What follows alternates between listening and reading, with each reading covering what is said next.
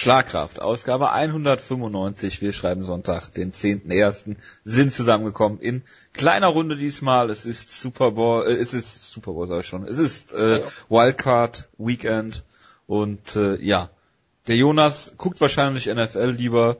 Äh, er ist leider verhindert, deshalb kann ich jetzt nur zu meiner Rechten äh, den Wutke begrüßen. Ah, es ist so ein spannender Tag. Ich, ich sage erstmal Hallo es ist ja nicht nur Vincent Feigenbutz Week gewesen, Fight Week gewesen gestern, es war ein großartiges Ereignis für uns alle, sondern es ist ja auch heute der Geburtstag von Matt Brown, es ist die Geburtstagsskala. es ist so glücklich. Ich könnte Happy Birthday singen, es ist ja jetzt, es ist jetzt nun frei von Copyright, man kann es ja nicht verwenden, ohne dass man Geld dafür zahlen muss, aber ich werde nicht singen, denn sonst würden uns keine Leute mehr zuhören sofort danach, denn meistens kann ich ja Poesie vortragen, das hören sie gerne, aber singen ist glaube ich nicht so meine Stärke. Wenn du gerne für Matt Brown singen möchtest, kannst du es gerne tun. Nee, nee, schon, schon okay. In, in schönen Bariton, das wäre recht mal ganz angenehm, aber ich habe keine Ahnung. Ah ja, die Matt Brown Geburtstagsgala ist heute. Wir werden nicht groß über Matt Brown reden. Wir haben noch einen anderen Kampf, den wir reden müssen. Und das wird um einige schöner sein. Nämlich Travis Brown kämpft hier. genau. AKA der äh, Lebensgefährte von Ronda Rousey. Ja. Wie man äh, vielleicht mal gehört hat. Nee, aber was Leute hören wollen, sind Diskussionen über direkte Rematches und da kommen wir gleich in der News-Ecke zu. Außerdem steht noch auf der Agenda die Fight Night, äh, TJ Dillashaw gegen äh, Dominic Cruz, die wir zu previewen haben und vielleicht, je nachdem wie wir mit der Zeit hinkommen, äh, hat der Wutke noch ein, zwei Worte zu Invicta zu sagen. Hm? Nicht wahr? Ich, ja, wenn, äh, ganz am Ende kann ich so oder so kurz ein paar Worte sagen, je nachdem wie viel Zeit wir haben. Sehr gut. Dann äh, fangen wir mal an mit der News-Ecke. Es gibt einige Kampfankündigungen und auch einige Neuigkeiten aus der MMA-Welt. Es wird diesmal keine drei Stunden Plus-Ausgabe werden. Deswegen wir hätten wir uns wirklich mal an. Genau, wir versuchen mal mit der Hälfte der Zeit grob hinzukommen. Ähm, fangen wir damit an, dass diese Woche einige Ankündigungen waren, nicht nur Kämpfe, sondern auch Events wurden angekündigt. Und zwar gibt es in den nächsten zwei Monaten, glaube ich, sogar im Februar und im März UFC-Events wieder in Europa, abgesehen von London äh, sind jetzt äh, Rotterdam und Zagreb dazu gekommen. Das heißt äh, Holland und Kroatien. Wir nähern bald. uns Belgien. Wir nähern uns UFC Belgien. Das freut mich schon. UFC Antwerpen. UFC ähm, Flammenland. Das wäre schön. Das wäre hervorragend. Und Mauretanien äh, nähern wir uns sozusagen auch. In ja, kleinen äh, Schritten, aber wir nähern uns. Also alle, alle Wege führen nach Mauretanien. Das ich weiß keine Stadt von Mauretanien, das kann ich nicht irgendwie besser erwähnen. das ist auch nicht schlimm. Wir werden es dann ja erfahren, wenn die UFC dort ein Event abhält. Aber ja, ähm, Rotterdam ist interessant. Also ich, dass man nach Holland geht, okay. Aber dass man dann sofort nicht die Hauptstadt wählt, ist natürlich auch ein. Bei Deutschland hat Was ist denn die holländische Hauptstadt? Ist es, ist es bestimmt so, dass die Regierung sitzt Den Haag ist und die Hauptstadt nach Amsterdam? Ich würde sagen, ja. Das ist ja immer dieses beliebte Erdkunde sechste Klasse äh, Phänomen mit, mit Holland und seinen verschiedenen Klassifizierung da. Aber ja, das ist richtig. Okay, aber für die meisten Leute würde man sagen, die wichtigste Stadt Hollands ist Amsterdam. Und wenn man da hingeht, ist bestimmt auch die größte Medienstadt bestimmt auch. Ist es dann vielleicht so die Taktik, wie als in der UFC angefangen haben, in Deutschland zu gehen, dass man erst in kleinen, in Anführungsstrichen andere Städte geht als Berlin, also Köln und Oberhausen, bevor man dann in die Hauptstadt geht und dann nochmal richtig Medienoffensive startet? Ähm, das ist schwer zu sagen. Also ich habe mal ähm, bei einer UFC PK gehört, dass der ehemalige ähm, europäische äh, Head of äh, Europa, was auch immer, Gary Cook, der jetzt mittlerweile schon zwei Nachfolger hat, gesagt hat, er ist ein Fan von Hauptstädten. Ähm, das ist immer schwierig zu sagen.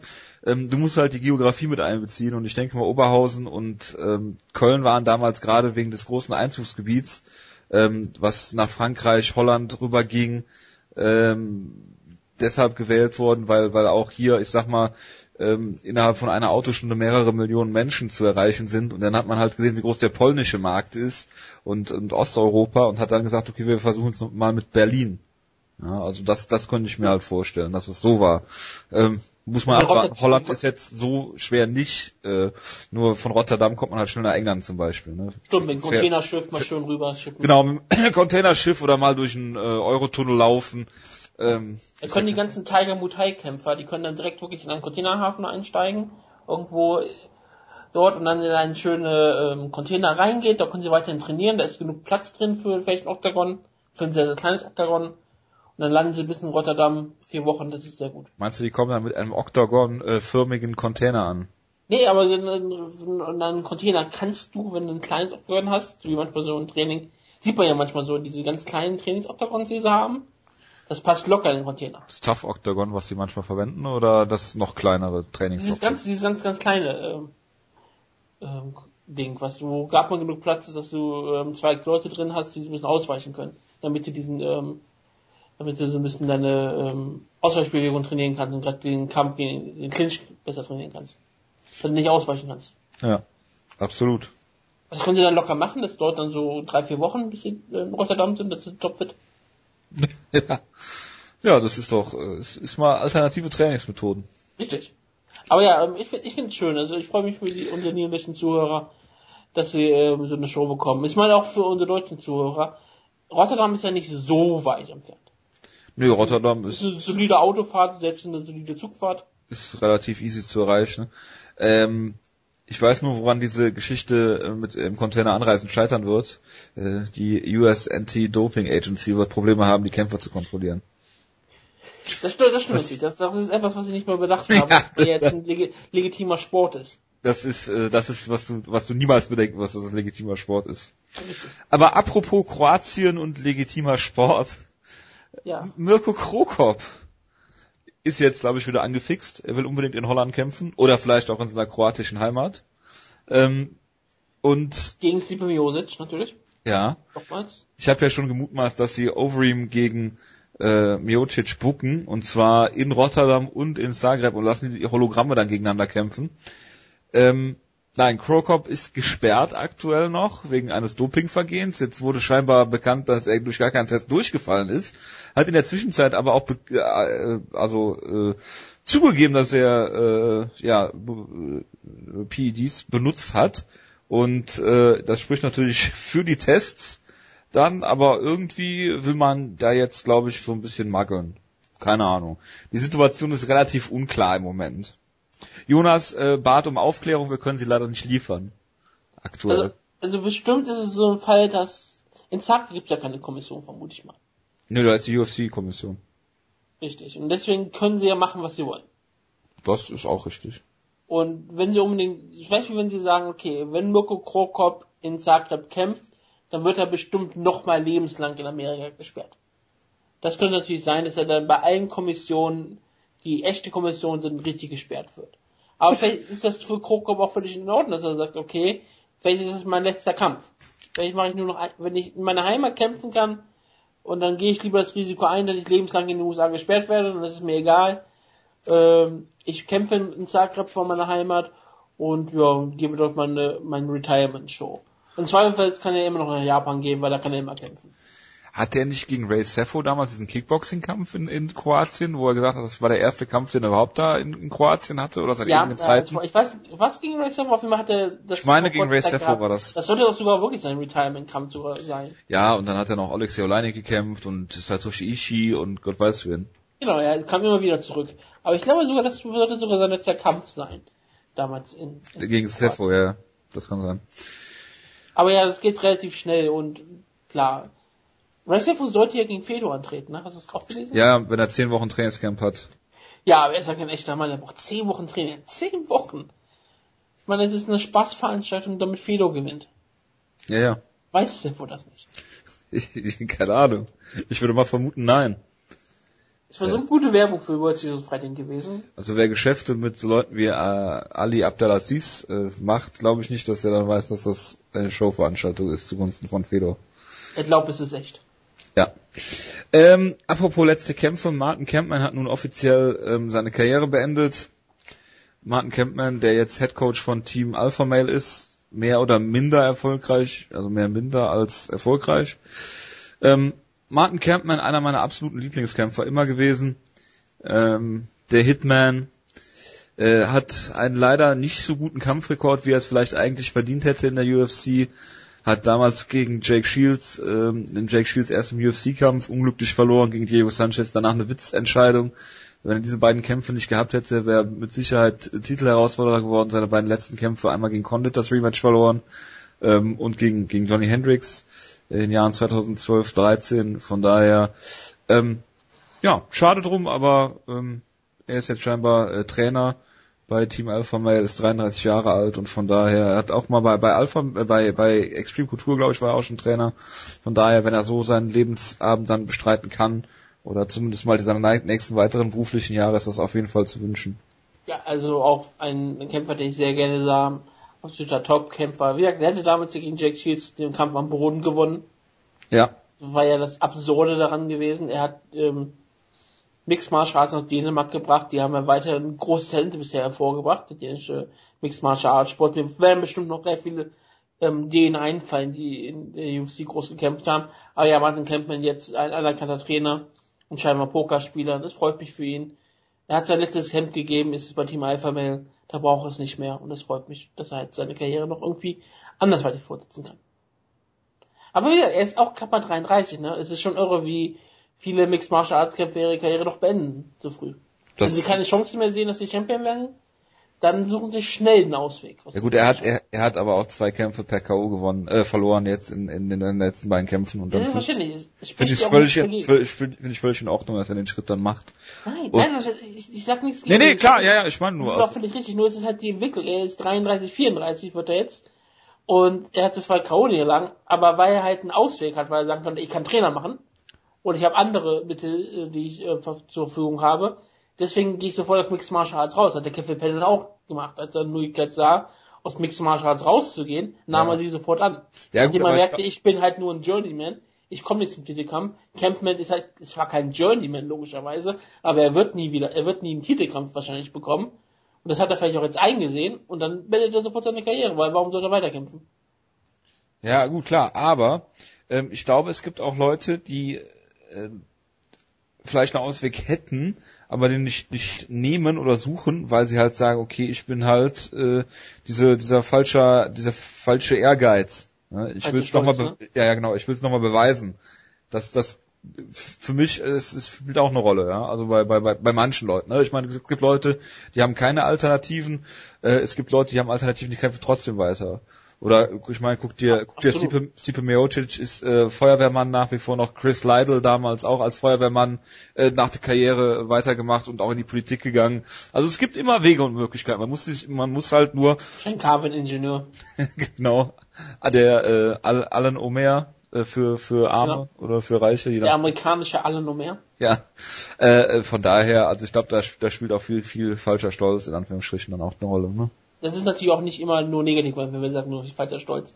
Ähm, es kann sehr negativ enden, wenn du solche Karrieren Ja, ja wenn man, wenn man dann wieder liest, diese, die, ja, oder diese Woche wieder äh, Gary Goodrich in den Schlagzeilen gewesen, dass er ähm, Selbstmordgedanken hatte oder irgendwie sowas, weil er hat ja, er hat ja Hirn, Hirnschäden während seiner Karriere davon getragen, leidet jetzt unter Demenz. Das ist natürlich eine Entwicklung, die, die wünscht man keinem. Ja. Absolut nicht. Deswegen, ähm, ja, äh, meine beste Martin Campman-Erfahrung damals war in sein, sein Kampf in Australien. Aber das war auf dieser, dieser Flyweight-Card, wo sie diese Flyweight-Geschichte hatten, wo Mighty Mouse äh, eigentlich verloren hätte, in Anführungsstrichen, gegen Ian McCall. Und äh, da hat Thiago, Thiago Alves gekämpft, mal wieder gegen, gegen Martin Campman, den Kampf dominiert. Ich hatte damals Geld auf Martin Campman gesetzt. Und äh, nach, ich glaube, ein, bis, bis zwei, zwei Minuten vor Schluss war äh, Thiago Alves klar vorne, hat einen Takedown versucht, ist in der Guillotine gelaufen, hat da verloren das war eine meiner, meiner, äh, ja, Momente mit Martin Campman, die ich, so, die ich nicht vergessen werde. Aber weißt du, weißt, was es bedeutet nebenbei, was mir gerade spontan einfällt? Nee. Wir haben bald vier Jahre Flyweights. Ja, und äh, einen Champion bisher. Ein Champion und ungefähr 20 Kämpfer, maximal. Mhm. Also ist richtig. Aber Jonas feiert es trotzdem ab. Wir hatten ja diese Woche in unserem ominösen Gruppenchat schon ähm, Diskussionen darüber, äh, wie viele Flyweight-Talente es denn überhaupt gibt, aber gut. Machen wir mal weiter im Text. Sonst zieht sich diese Ausgabe vielleicht ein bisschen mehr, als wir jetzt gedacht haben. Ja, ja, aber das war ein gutes Thema. Äh, wir reden natürlich wieder über äh, direkte Rematches, lieber Wutke. Ein Thema, was äh, letzte Woche schon kontrovers diskutiert wurde, wobei ich ja auch eigentlich grundsätzlich deiner Meinung bin, dass es direkte Rematches nicht braucht, außer wenn es wie äh, bei Conrad gegen Lawler äh, etwas kontrovers war. Jetzt wird diskutiert über ähm, klar, dieses Conrad Lawler Rematch wird diskutiert, aber es wird jetzt auch Rockhold gegen Whiteman diskutiert und beide sind wohl nicht abgeneigt im Rematch. Was sagst du denn dazu? Ich möchte auch noch mal sagen, ich bin auch nicht komplett gegen Rematches. Ich bin halt lange so gegen die Entwicklung, dass es bei jeder Entscheidung sofort ein Rematch geben muss. Und zum Beispiel ist Rockhold gegen Whiteman so eine absolute Sache, wo ich sage, da darf es kein Rematch geben. Also darf es vielleicht übertrieben, aber das, das ist so absurd. Weil vielleicht gibt es aktuell keinen klaren äh, Contender, aber du kannst ja irgendwie auch einen finden. Das spricht Kannst dann ja was denn? gegen Kannst ja Rolo, Jolo Romero bauen. ich, genau, Jolo Romero. Aber es spricht auch dann gegen die UFC in den Matchmaking, wenn sie einfach keine bereit haben. Denn Whiteman, klar, er hat Anderson Silva zweimal besiegt, das ist super, klar, er hat den Titel gegen Maschida verteidigt, aber er ist halt nicht so ein langer, anerkannter Super-Champion gewesen, dass er sofort ein Rematch sich absolut verdient hat. Und er hat klar verloren. Es ist nicht so, dass er, wie gesagt, wie Carlos Condit sich wenigstens noch so darauf beziehen kann, dass er sagen kann, alle ähm, Journalisten haben mich vorne, alle Fans haben mich vorne gesehen, es war eine enge Entscheidung, es war eine Robbery vielleicht sogar in manchen Augen, ähm, deswegen ziehe ich so, nein, er wurde ganz klar am Ende des, Ende des Tages wurde er ganz klar besiegt von Drew Rockwood. Also kann man auch einfach mal sagen, ähm, er muss sich jetzt auch den, Teil, den Rematch auch ein bisschen verdienen. Und es ist auch alles völlig in Ordnung, dass er jetzt damals sein Rematch bekommt und vielleicht Jose Aldo dann nicht. Das ist dann halt, was mich dann aufregt. Weil wenn alle ihre, alle Champions sofort eine Rematch-Klausel sozusagen im Vertrag haben, okay, dann haben wir wenigstens ein System. Dann habe ich damit kein Problem. Dann müsste es aber auch Jose Aldo den nächsten Title-Shot bekommen, sofort direkt. Was ich Ja, nicht ja. glaube. Was, was ein absoluter, was ja sowieso eine absolute Farce ist, diese ganze Conor McGregor-Geschichte da, aber gut. Ähm, da da kommen wir gleich noch zu, aber ähm, ich muss auch sagen, ich als wirklich groß, größter äh, Chris Whiteman-Fan Ja. muss sagen, ähm, in dem Kampf braucht es kein direktes Rematch, ja. Es gibt diesen, diesen Was wäre wenn Moment, ähm, wenn er diesen, wenn er diesen Wheel Kick nicht zeigt, ja okay, aber das reicht nicht für ein Rematch. Ich meine, klar, er hat eine, eine relativ kurze Titelregentschaft, okay, er ist ein dominanter Champion gewesen, aber er hat jetzt ein Match äh, klar verloren. Äh, und da, da, da gibt es für mich keine zwei, zwei Meinungen. Meinetwegen gibt Yolo Romero den, den Titelshot und äh, stellt Jacare gegen Whiteman. Ja. Dann hast du entweder Perfekt. Whiteman, der Whiteman, der ähm, klar gewinnt gegen gegen Jacare und dann gibt's ein Rematch gegen Rockhold, weil ich nicht glaube, dass äh, Romero Rockhold besiegt. Oder Jacare schafft wirklich eine Upset und und schlägt äh, Chris Whiteman, weil der ihn zum Boden nimmt und submittet, wie auch Ich würde immer. es ein Upset bezeichnen, aber es wäre schon doch ein bisschen überraschend klar. Ja, aber ähm, dann hättest du zumindest mal einen würdigen Herausforderer da wieder mit Jacare. Absolut. Was und, du, und du hast ja sogar noch die Geschichte, Jacare für viele Leute war auch der Sieger gegen Romero. Ja, aber selbst, selbst wenn Rom Romero durch irgendeinen absurden Punch dann äh, äh, Rockhold ausnockt, dann hast du dann wieder ein Rematch, äh, was beide sich dann verdient haben. Ja, absolut. Und ich, ich meine damit, Sousa hat sich auf jeden Fall einen ähm, weiteren Title Emulator verdient. Das meinte ich damit. Und wenn er gegen den ehemaligen Champion antritt, das wäre doch perfekt. Ja, klar. Das wäre doch ein super Matchup. Und selbst wenn du sagst, okay, Whiteman, vielleicht soll, willst du ihn nicht unbedingt sofort gegen einen super Herausforderer stellen, dann stellst du ihn halt gegen die, nochmal gegen den Sieger von Bisping und Silva oder sowas Verrücktes. Mhm. Du stellst ihn gegen ähm, Tim Kennedy oder du stellst ihn Ja. gegen Robert Whittaker, wenn du es unbedingt machen möchtest. Wenn du Whiteman Sieg geben möchtest, dann tust du das halt. Ja, es gibt genug Möglichkeiten. Aber so verbaut man sich halt die Chancen, dann halt längere, längere Titelgeschichten aufzubauen. Wie gesagt, bei Condit kann ich das Rematch verstehen. Äh, bei Whiteman jetzt nicht und wir reden nächste Woche dann äh, oder übernächste Woche über über einen Kampf Ken Velasquez gegen äh, Fabricio Verdum, der absolut auch gar kein Rematch gebraucht. Der hat das ja mehr oder weniger angefangen. Genau. Der hat das richtig angefangen, dass diesen, man sagen musste. diesen Trend. Ja. dass es einfach immer nur noch Rematches gibt und das ist einfach schrecklich. Genau. Frankie Edgar gegen äh, Gray Maynard. Das ist für mich ein Rematch, der zweite Kampf. So. Aber Ja, danach, äh, Das war auch noch ein Draw, also da, da Ja. natürlich machst du ein Rematch. ja, also da, da gibt's keine zwei Meinungen, aber hier ist, wie gesagt, naja, schauen wir mal. Gut, machen wir mal weiter mit äh, Joe Schilling. Der hat gesagt, Hoyce Gracie is dangerous on the feet. Da musste ich an zwei Dinge denken. An joshling.com erstmal, nee, oder de. Nein, daran nicht. Ähm, sondern äh, die erste Frage ist, die ich mir natürlich stelle, ist er more dangerous than the world's most dangerous man? Klar. Äh, und die zweite Sache, die sich mir dann im äh, Gedächtnis gerührt hat, ist, ja, ähm, King Mo wurde ja aber von James Tony äh, per Guillotine submitted. Gott. Schöne Geschichte. Ja, ich, ich vermute mal, dass Royce Gracie aktuell ein besserer Striker ist als vor 20 Jahren.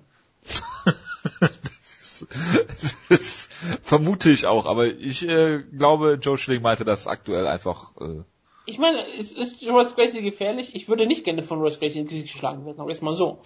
Und es kommt auch an, was für Gegner. Und klar, Royce Gracie ist für Ken Shamrock stehend gefährlich, weil ich glaube, ähm, starker Wind ist stehend gefährlich für Ken Shamrock aktuell. Das ist richtig. Ja, vielleicht, äh, ja, also ich glaube nicht, dass, dass äh, Horace Gracie da versuchen würde, den Takedown, den äh, Double Leg oder den Single Leg of Doom da zu verteidigen von Ken Shamrock. Äh, ja, nein, er würde natürlich sofort Mount pullen. Einfach um sich selbst eine Herausforderung zu stellen. ja, natürlich. Und dann schaut er einfach weiter. laufen. Ja, genau. Ähm, es gibt eine neue Arena in äh, Vegas. Und zwar ist das die T-Mobile Arena. Ähm, also die UFC hat nicht die Namensrechte an dieser neuen Arena in, in Vegas bekommen. Äh, das ist die Halle, die äh, UFC 200 äh, hosten wird. Und äh, es gibt zwei Dinge, die diese Arena ähm, der, dem Croke Park voraus hat. Einmal wird die UFC dort eine Veranstaltung äh, stattfinden lassen und äh, Garth Brooks wird dort auch ein Konzert veranstalten. Ja, äh, nächste Woche äh, gibt es eine Hörung in der Causa Nick Diaz und äh, da wird eventuell dann die Strafe für Nick Diaz äh, reduziert.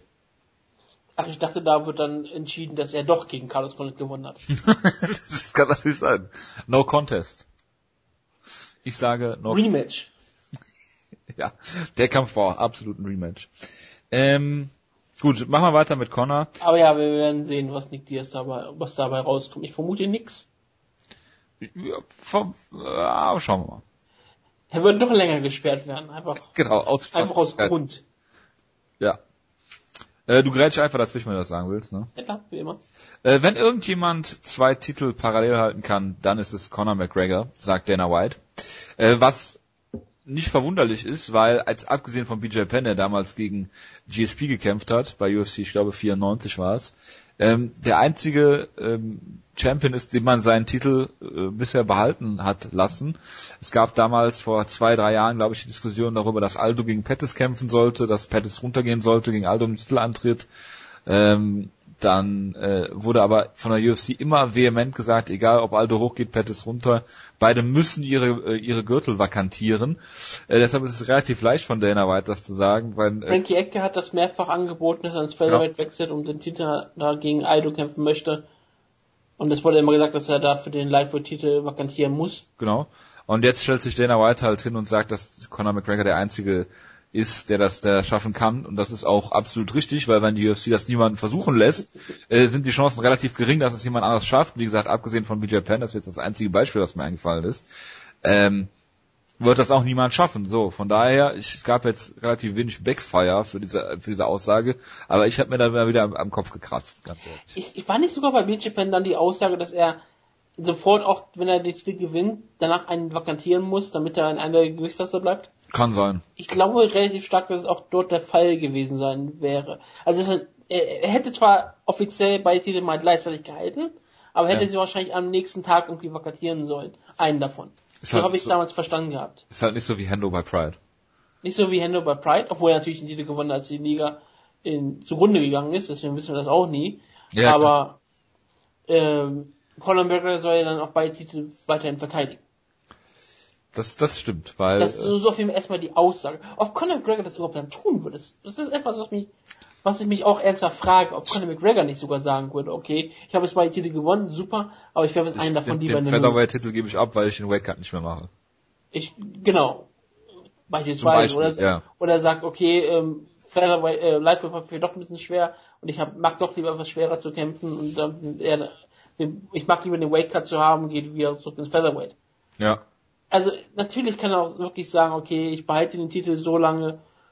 Weil zum Beispiel, wenn er dann sagt, okay, ich gewinne, er gewinnt jetzt einen Lightweight-Titel. Angenommen, er gewinnt ihn jetzt und der nächste Kampf ist dann entweder gegen Aldo oder gegen Edgar. Da wird er diese Woche auch rausge wird er rausgefunden, was mit Edgar gemacht wird. Der fliegt ja jetzt nach Las Vegas. Wie angekündigt, er hat eine Rede mit Dana White und Lorenzo. Okay. Über die Zukunft von ihm. Schweigegeld. Und ja, genau, er kriegt wahrscheinlich ein großes Schweigegeld und irgendeinen harten Gegner. wie Genau. das häufig so der Fall ist. Und ähm, wir werden es ja sehen. Vielleicht wird dann auch, wird er sagen, okay, ich verteidige jetzt äh, meinen Titel noch einmal. Wenn ich den dann sozusagen verliere, dann habe ich irgendeinen Lightweight-Titel, auf den ich zurückfallen kann. Und wenn nicht, vakantiere ich einfach einen.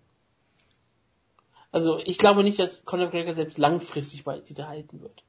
Nee, kann ich auch nicht. Das ist einfach, ist klar, der Wakehead ist nicht, jetzt nicht so schlimm, es sind 10 Pfund gerade mal und er ist relativ groß, ich glaube nicht, dass er sehr viel, er glaube, muss nicht so viel Muskelmasse aufbauen für Lightweight und da richtig ähm, ähm, stark kämpfen Er hat, ja, zu können. er hat ja bei Cage Warriors schon beide Titel gehalten. Richtig, deswegen, ich glaube, es ist durchaus möglich für ihn, aber ich glaube, es ist etwas, was ähm, auf lange Sicht nicht wirklich planbar auch für die UFC ist. Ich glaube, die UFC würde es total geil finden, ihn vielleicht für ein Jahr beide Titel zu haben, aber irgendwann würden sie dann auch sagen, okay, du Ja, musst dich jetzt für eine Gewissheit entscheiden.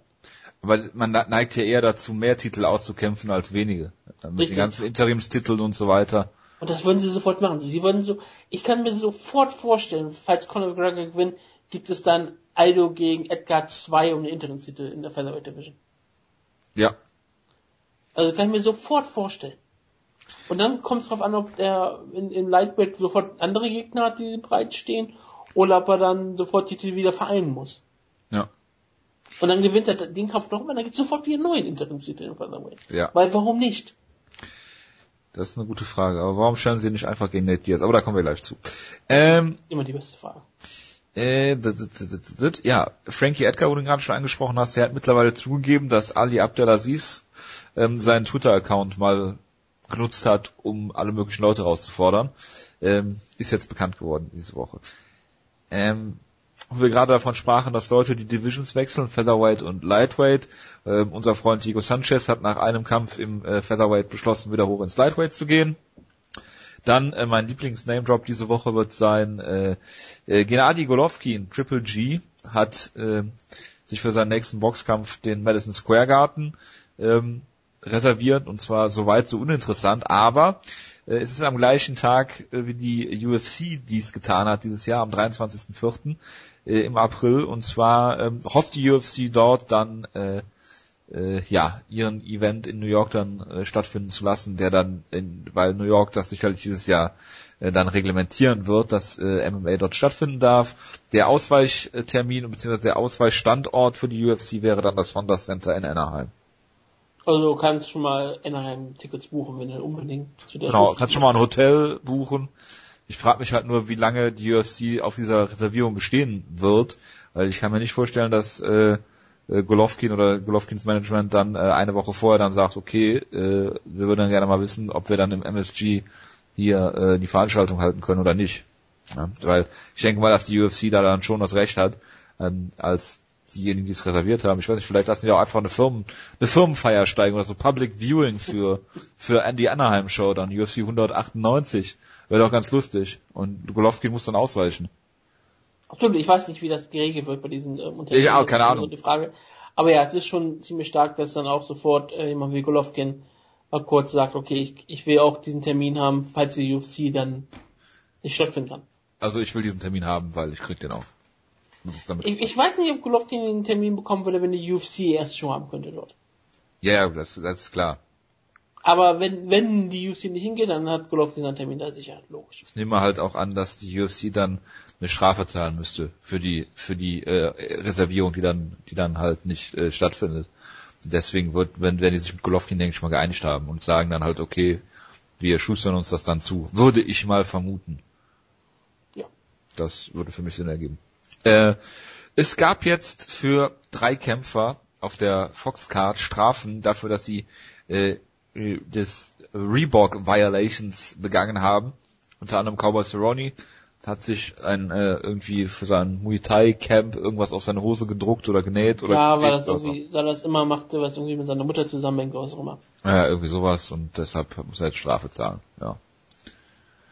Soweit, so gut. Naja, wenn du Regeln hast, musst du dich an sie halten. Das ist halt. Das ist ist so. So ist das mit diesem Deal. Wir können, wir können so häufig über diesen Deal aufregen, wir haben es schon so lange gemacht. Wir können ja nichts mehr Neues dazu sagen. Es ist, Es sind aber es die ersten, es- sind die ersten Strafen jetzt gewesen. ja, bestimmt hat man auch so eine gewisse Toleranz erstmal gehabt. Könnte ich mir vorstellen, aber dass jemand sich was auf die Hose äh, gepappt hat, ist natürlich auch vo- vollkommen neu. Ja, die Spekulationen sind jetzt halt, dass, dass, dass Anjos irgendwie Hose von einem anderen Ausrüster getragen hat bei den Wayans und äh, Nate Diaz mit Jeans zu den Wayans gekommen ist. Irgendwie sowas. Das sind die drei Kämpfer, sollen angeblich die drei Kämpfer sein. Also äh, Cerrone ist bestätigt, die anderen beiden noch nicht. Aber es handelt sich wahrscheinlich um das Anjos und, und Nate Diaz. Und dann wird bestimmt noch Conor McGregor gestraft, dass er in der grünen Hose angetreten ist, was ja auch nicht erlaubt ist. Ja. äh, würde ich mal stark bezweifeln. Hast du das Conor McGregor Shirt gesehen? Das mit den, mit den Sekundenanzeige? Ja, mit dem, mit den 13 Sekunden Champion. Also für, als ich das gehört habe, dass die ein ähm, T-Shirt machen, wo sie sagen, okay, Aldo, ähm, über die Aldo-Niederlage, habe ich echt gedacht, dass sie da irgendwie eine, eine Silhouette von Aldo am Boden zeigen und die So Hendo, von, Hendo-mäßig. Genau, und die Hammerfist von ähm, Conor McGregor. Ja. Also das, die, die, dieses berühmte Bild, was man davon hat, das habe ich mir gedacht, dass sie das machen werden. Und habe schon gedacht, das ist ja unfassbar respektlos bestimmt dann. Dann sah ich halt nur diese Anzeige, die sie gemacht haben, dachte, okay, das ist immer noch respektlos gegenüber Josie Aldo, weil es ist nicht Pro Wrestling, das ist nicht gebuckt oder so, sondern das ist ja, halt Ja. eine richtige Sache von einem ähm, Champion, der für Ewigkeit unbesiegt war und der euch auch Geld verdient hat oder was auch immer. Ich finde das schon sehr respektlos. Find aber ich fand das für die UFC-Verhältnisse eigentlich sogar noch sehr geschmackvoll. Und für, Ja. UFC, für UFC in Rehbock war das, ist das eigentlich völlig in Ordnung. Äh, ist übrigens aber wieder falsch, ne, glaube ich. Was? Steht TKO drauf, es war ein K.O. Ja, das, das, das ist richtig, wurde offiziell als K.O. bezeichnet und jetzt ist es ein TKO. Ah ja, gut, okay. Das sind, Gut, das okay. sind solche Sachen, Irland wird halt auch ohne Nordirland ja, dargestellt. ja, klar, das ist, das ist, Ja, das ist- das ist schon in kein. Fehler mehr. Nein, nein, das ist, ist, gibt, Das, gibt das, schlimm, das gehört dazu. Es wäre kein Reebok-Shirt, wenn es nicht ein Fehler ist. das kann natürlich sein. Ähm, ja. Somit schließe ich die News-Ecke, ich glaube, nach 35 Minuten gefühlt. Ähm, Das kommt, ist das einzige andere Thema, was wir haben, weil das macht schon Sinn, ne? ja, also ich fand jetzt auch nicht, dass wir es zu lang gezogen haben. Wir könnten ja noch über Gewalt reden, ist UFC Gewalt, aber es das mit dem mal sein, wenn der Jonas mal da ist. Genau. Ach, Schlemenko kämpft in Russland. Wurde gedacht, du wolltest noch was sagen. Der Stolke will in Russland kämpfen, weil er in den USA gesperrt ist und hat gesagt, dann kämpfe ich halt in irgendeiner russischen Liga. Und ich habe gesagt, das freut mich sehr. Vielleicht kann er bei Bonn kämpfen, vielleicht kann er gegen Stefan Pütz kämpfen, obwohl sie in einer komplett anderen Gewichtsklasse sind, aber das wäre, wie ich finde, ein sehr unterhaltsamer Kampf. Tito Ortiz hatte doch auch im äh, Light Heavyweight gekämpft. Ja. Und Stefan Pütz kämpft eigentlich immer da, wo er kämpfen kann. Genau. Von daher absolut In Stefan Weight. Bereich des Möglichen. Ja, oder gegen Nemkov um, um, den M1-Titel. Ich meine, Coca und Finkelstein wäre jetzt nicht die erste Kollaboration der beiden, sage ich mal. Absolut nicht. Und Bellator will bestimmt irgendwann mal nach Russland. Wollen sie doch, oder? Ja. Das ist doch offiziell. Dann kann er doch einfach dort kämpfen. Ja. Ähm, gut, machen wir mal weiter mit ähm, Kampfankündigungen. Ja, die gibt's auch noch. Äh, Jonas hat sich sehr gefreut darüber, dass Ray Borg gebucht worden ist gegen Louis Smolka. Nee, Äh, nicht gegen Justice, ähm, Justice Ray Borg gegen Goggins. Justice Goggins. Entschuldigung, Louis Smolka war das andere Talent, was es im Flyweight gibt aktuell. Team Schlaghoff. Laut, laut äh, Jonas. Aber es gibt noch viel mehr, wie wir diese Woche schon im ominösen Gruppenchat geklärt haben. Dann, äh, Dennis Bermudez kämpft, äh, hat einen Kampf gebucht bekommen und zwar gegen Crusher Kawajiri. Hat seine Steph Infection scheinbar auskuriert und kämpft jetzt gegen einen unserer Lieblingsjapaner. Er sollte eigentlich gegen Maximo Blanco nächste Woche kämpfen. Ja, genau. Deswegen macht ja Sinn, dass er dann relativ schnell wieder fit ist. Meine Steph Infection kann ja auch sogar sehr relativ schnell heilen. Ja, kommt immer drauf an. Ja genau, deswegen, deswegen macht mir das. Ich glaube nicht, dass da Maximo Blanco aus dem Weg gegangen ist. Das glaube ich allerdings auch nicht. Dass er sich freiwillig über irgendwelche Matten gerobbt hat, damit er eine Steph Infection bekommt. Dass er das, dass er äh, mit der Zunge die, das, die alles weggesaugt hat, was an Schweiß und Blut überall war, damit er unbedingt eine Infection bekommt, weil er nicht von Maximo Blanco zwischen in die Eier getreten werden möchte. Ja. Das glaube ich jetzt nur nicht. Ich kann euch die Bleacher Reports Slideshow zu den äh, Steph Infections sehr ans Herz legen. Ja, die sind sehr angenehm. ja, Ihr absolut. könnt einfach mal Steph Infection einfach nur googeln, Bildersuche. ja, so, so, so viel zum, zum Warnhinweis der Woche. Ähm, äh, als Frauenbeauftragter Wutke hast du sicherlich auch mitbekommen, dass Ashley äh, Evan Smith gegen Marion Renault kämpft. ähm, ja, darüber haben wir sogar irgendwie so einen kurzen Gruppenchat drüber gesprochen, glaube ich. Ist das ja, so? ein schöner Kampf. Ich freue Ja, mich immer, dass äh, Mario Renault kämpft. ja, das tun wir alle. Das tun wir alle. Allein schon wegen der Aussprache. Nur wegen der Aussprache eigentlich. Okay. Das muss man, muss man ganz klar so sagen. Reden wir jetzt auch über Holly Holm. Gleich, ich äh, mache noch andere Kampfankündigungen. Weil das ist ja nicht mal eine offizielle Kampfverkündigung bisher, ne? Ich dachte schon. Ist es eigentlich schon 100% offiziell? Das Ich glaube schon. Dieses halboffizielle. Ja, wir machen einfach mal weiter. Joseph Benavides gegen Zach Markowski ist auf jeden Fall offiziell. Joseph Benavides gegen Zach Makowski. Mhm. Das ist ein, eigentlich ein super Kampf, muss ich ganz ehrlich sagen. Freut mich sehr. Ich mag Zach Makowski unfassbar gerne, schon seit seiner Bellator-Zeit. Und Joseph Benavides ist immer unterhaltsam. Das kann ein richtig, richtig guter Flyweight-Kampf werden. Ja, kommt halt drauf an. Ne? Ich meine, du musst halt Joseph Benavides äh, zum Brawlen äh, bringen, dann macht er zum Teil Fehler. Wenn er seinen Stiefel runter runterkämpfen kann, ist das kein Problem. Nur äh, den Kampf halt zu Boden zu kriegen gegen Joseph Benavides ist halt schwierig für Zach Makowski, ne? muss man muss man so sagen. Also ich, ich erwarte, dass Joseph Benavides den Kampf klar gewinnt, aber es ist ja. trotzdem wahrscheinlich ein sehr unterhaltsamer Kampf. Das kann durchaus sein. Was auch ein unterhaltsamer Kampf werden könnte, ist Mark Hunt gegen Frank Mir. Absolut. Ich meine, ähm, das sind zwei absolute Legenden in der Gewichtsklasse, zwei absolute Kämpfer auf dem höchsten Niveau aktuell. Sie sind aktuell auf dem Zenit ihres Schaffens. Ja. Und ich finde auch, dass sie konditionell auf demselben Niveau sein werden. Und ich finde es sehr schade, dass die Show nicht in Colorado stattfindet. Oder in Mexico City. Oder in Mexico City, ja. Äh, Oder in einer Raumstation. Aber Brisbane ist an der Küste, ne? Ich glaube, Brisbane ist nicht so hoch. Ist nicht alles alle Städte, die einigermaßen groß sind in Australien an der Küste, weil du nichts im Land hast? Äh, das ist richtig. Wenn Nimm mir nur eine Stadt in Australien, die nicht an der Küste Darwin. ist, einigermaßen groß ist. Welche? Ich glaube Darwin ist, oder Hobart. Das sind nicht an der Küste, im Norden. Das sind bestimmt eine Stadt mit 50.000 Einwohnern oder so. Ich, ich äh, werde das jetzt kurz im Rahmen unseres äh, öffentlich-rechtlichen Bildungsauftrags prüfen. Also äh, alle australischen Städte, die mir so einfallen, sind wenigstens nah an der Küste oder gibt, an der Küste. Sydney, Perth, Canberra. Äh, Canberra ist auch nicht groß. Melbourne, Adelaide. Nee, ist auch nicht groß, aber ist die Hauptstadt, ne? Ja, aber es ist eine geplante Hauptstadt. Das kannst du jetzt so nicht vergleichen. Wie Brasilia. Genau, oder Washington DC. Richtig? Kann ich übrigens sehr, sehr empfehlen. So, habe ich ja jetzt. Brasilia oder Washington DC? Äh, Washington DC. Gebirge in Chile, oh, ja.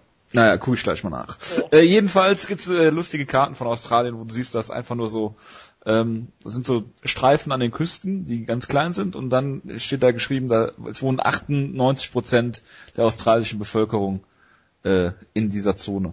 Ja, wie gesagt, ist ja auch sonst nix. Nur Wüste. So, Darwin im Northern Territory, da gucke ich doch mal auf der Karte. Ja, doch, ist auch an der Küste oben. Dann habe ich jetzt nur noch Hobart, was ich ins Rennen werfen kann. Hobart ist auch nicht an der Küste. Ja, gut, es ist auf der. Muss ja nicht direkt an der Küste sein, das wird vielleicht auch in der Nähe. Das mache ich auch schon noch. Gut, es ist auf einer Insel. Das ist, eine Insel ist meistens sehr vom Wasser umgeben. Ja, muss aber nicht an der Küste sein. Das ist richtig, aber das ist fast schon cheaten. Okay, ich könnte noch Alice Springs. Pass auf, Alice Springs gucke ich jetzt noch nach. So viel Zeit muss sein. Ja, wir haben alle Zeit der Welt. Alice Springs im Outback. Hat 24.000 Einwohner. So. Viel größer geht's nicht, glaube ich, im Landesinneren. Ja. Gut. Kleiner als wo ich herkomme. Ja. Das ist auch kleiner als wo ich herkomme. Gut. Dann haben wir natürlich die beiden Kampfankündigungen, halboffiziell oder. Also du kommst ja auch aus dem Ruhrgebiet, das zählt natürlich. Ne? Ich komme aus dem Ruhrgebiet, ja, ja. Absolut. Ich schon wieder Scheine, das finde ich gut. Ich, ich, über, ich übergehe diese, diese infame Unterstellung und rede über die beiden halboffiziellen Kampfankündigungen. Wie gesagt, diese Woche Holly Holm gegen Misha Tate und Rafael dos Anjos gegen Conor McGregor sollen auf der gleichen Karte, glaube ich, sogar stattfinden. Ja. Und äh, ja, bitte, was sagst du denn dazu? Über wen, welchen Kampf willst du zuerst rennen? Hm. Home gegen Tate.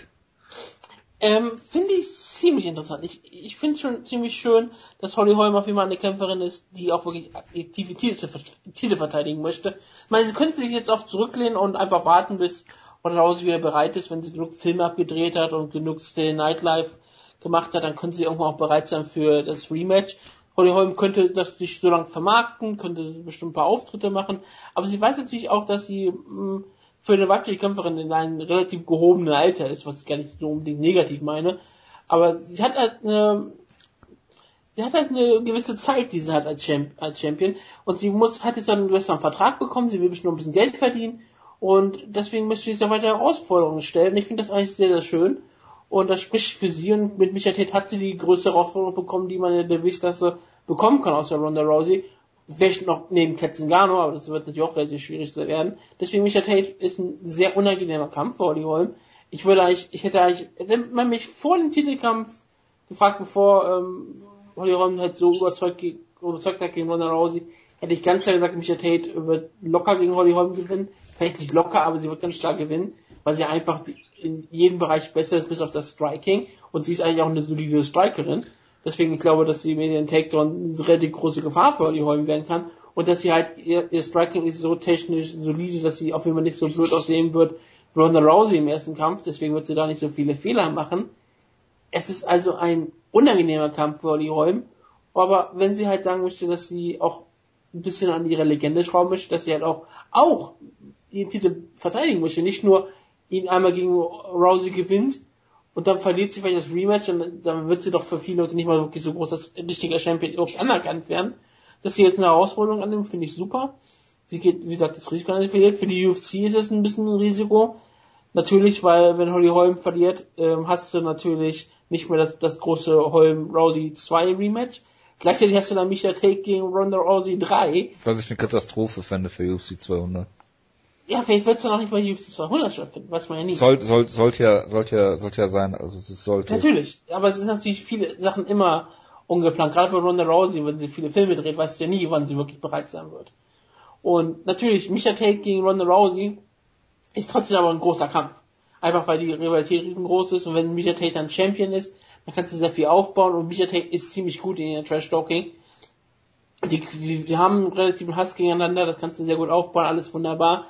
Es ist natürlich nicht so groß wie Holly Holm gegen Ronda Rousey 2, aber es wäre es wär ziemlich groß. Vielleicht es ist vielleicht einfach was größer werden kann, je länger sie dann das vermarkten, weiß man nie. Holly Holm, wenn sie den Kampf gewinnt, ist sie natürlich nochmal richtig gesteigert, weil sie nochmal einmal selbst gesehen wurde. Sie wird auf einer Karte gesehen, die über Conor McGregor geheadlined wird. Das ist sowieso nochmal richtig stark.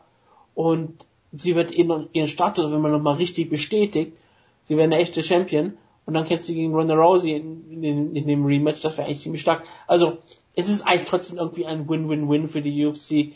Klar, ähm, es kommt natürlich auch an, wie der Kampf stattfindet, aber klar, im besten Fall für die UFC wäre Holly Holm gegen Ronda Rousey 2 direkt, aber wenn Micha Tate gewinnt, dann wäre es auch nicht das Schlimmste. Ja, klar wollen sie äh, Holm Es ist nicht Ketzingano. Es ist nicht, dass Ketzingano Titel gewinnt oder so.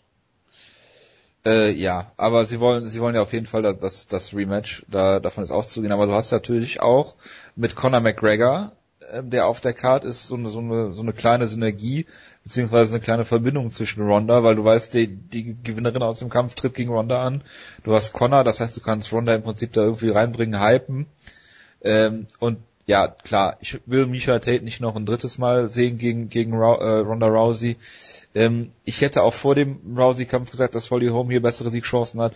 Ähm, Misha Tate ist zwar eine solide Kämpferin, das will ich ja gar nicht abstreiten, aber ähm, hat meistens nicht die intelligentesten Gameplans und ähm, ist gerade in der ersten Runde sehr, sehr verwundbar. Hat man zum Beispiel gegen Jessica Al gesehen, wo sie eigentlich nur durch so einen Schwinger zurückgekommen ist, äh, gegen Sarah McMahon die erste Runde verloren. Ähm, und Holly Holm kämpft, wie gesagt, immer in dieser äh, Kickboxing-Distanz, wo du einfach gar nicht an sie rankommst. Das hast du gesehen, Ronda ist nicht an sie rangekommen, ähm, selbst Marion Renault und, und Rocky Pelling, Pennington äh, sind nicht an sie rangekommen, auch wenn diese Selbst Kämpfe jetzt, Mario Renault ist nicht rangekommen. Ja, absolut. Äh, äh, äh Match Wied des Damen Bantamweights. ja, sowieso. Ähm, äh, sind nicht an sie rangekommen, auch wenn die Kämpfe jetzt spektakulär waren, aber ich glaube, dass Misha dann Fehler macht in diesen Situationen. Ähm, es wird dann fünf Runden Kampf, die sehen sowieso nochmal ganz anders aus als die drei Runden Kämpfe. Ähm, du hast gesehen, Micha hat gegen, gegen Ronda Takedowns versucht ähm, und ist, glaube ich, bei äh, zehn von fünf Takedowns, und das meine ich genau so, ähm, äh, gesweet worden und hat trotzdem nichts umgestellt an ihrem, an ihrem, äh, äh, an ihrem Gameplan. Von daher ähm, relativ ähm, ja, schwer für, für, für Misha, finde ich, diesen Kampf. Posting. Und äh, ja, warten wir mal ab. Ich denke, dass, dass Holly Holm hier gewinnt.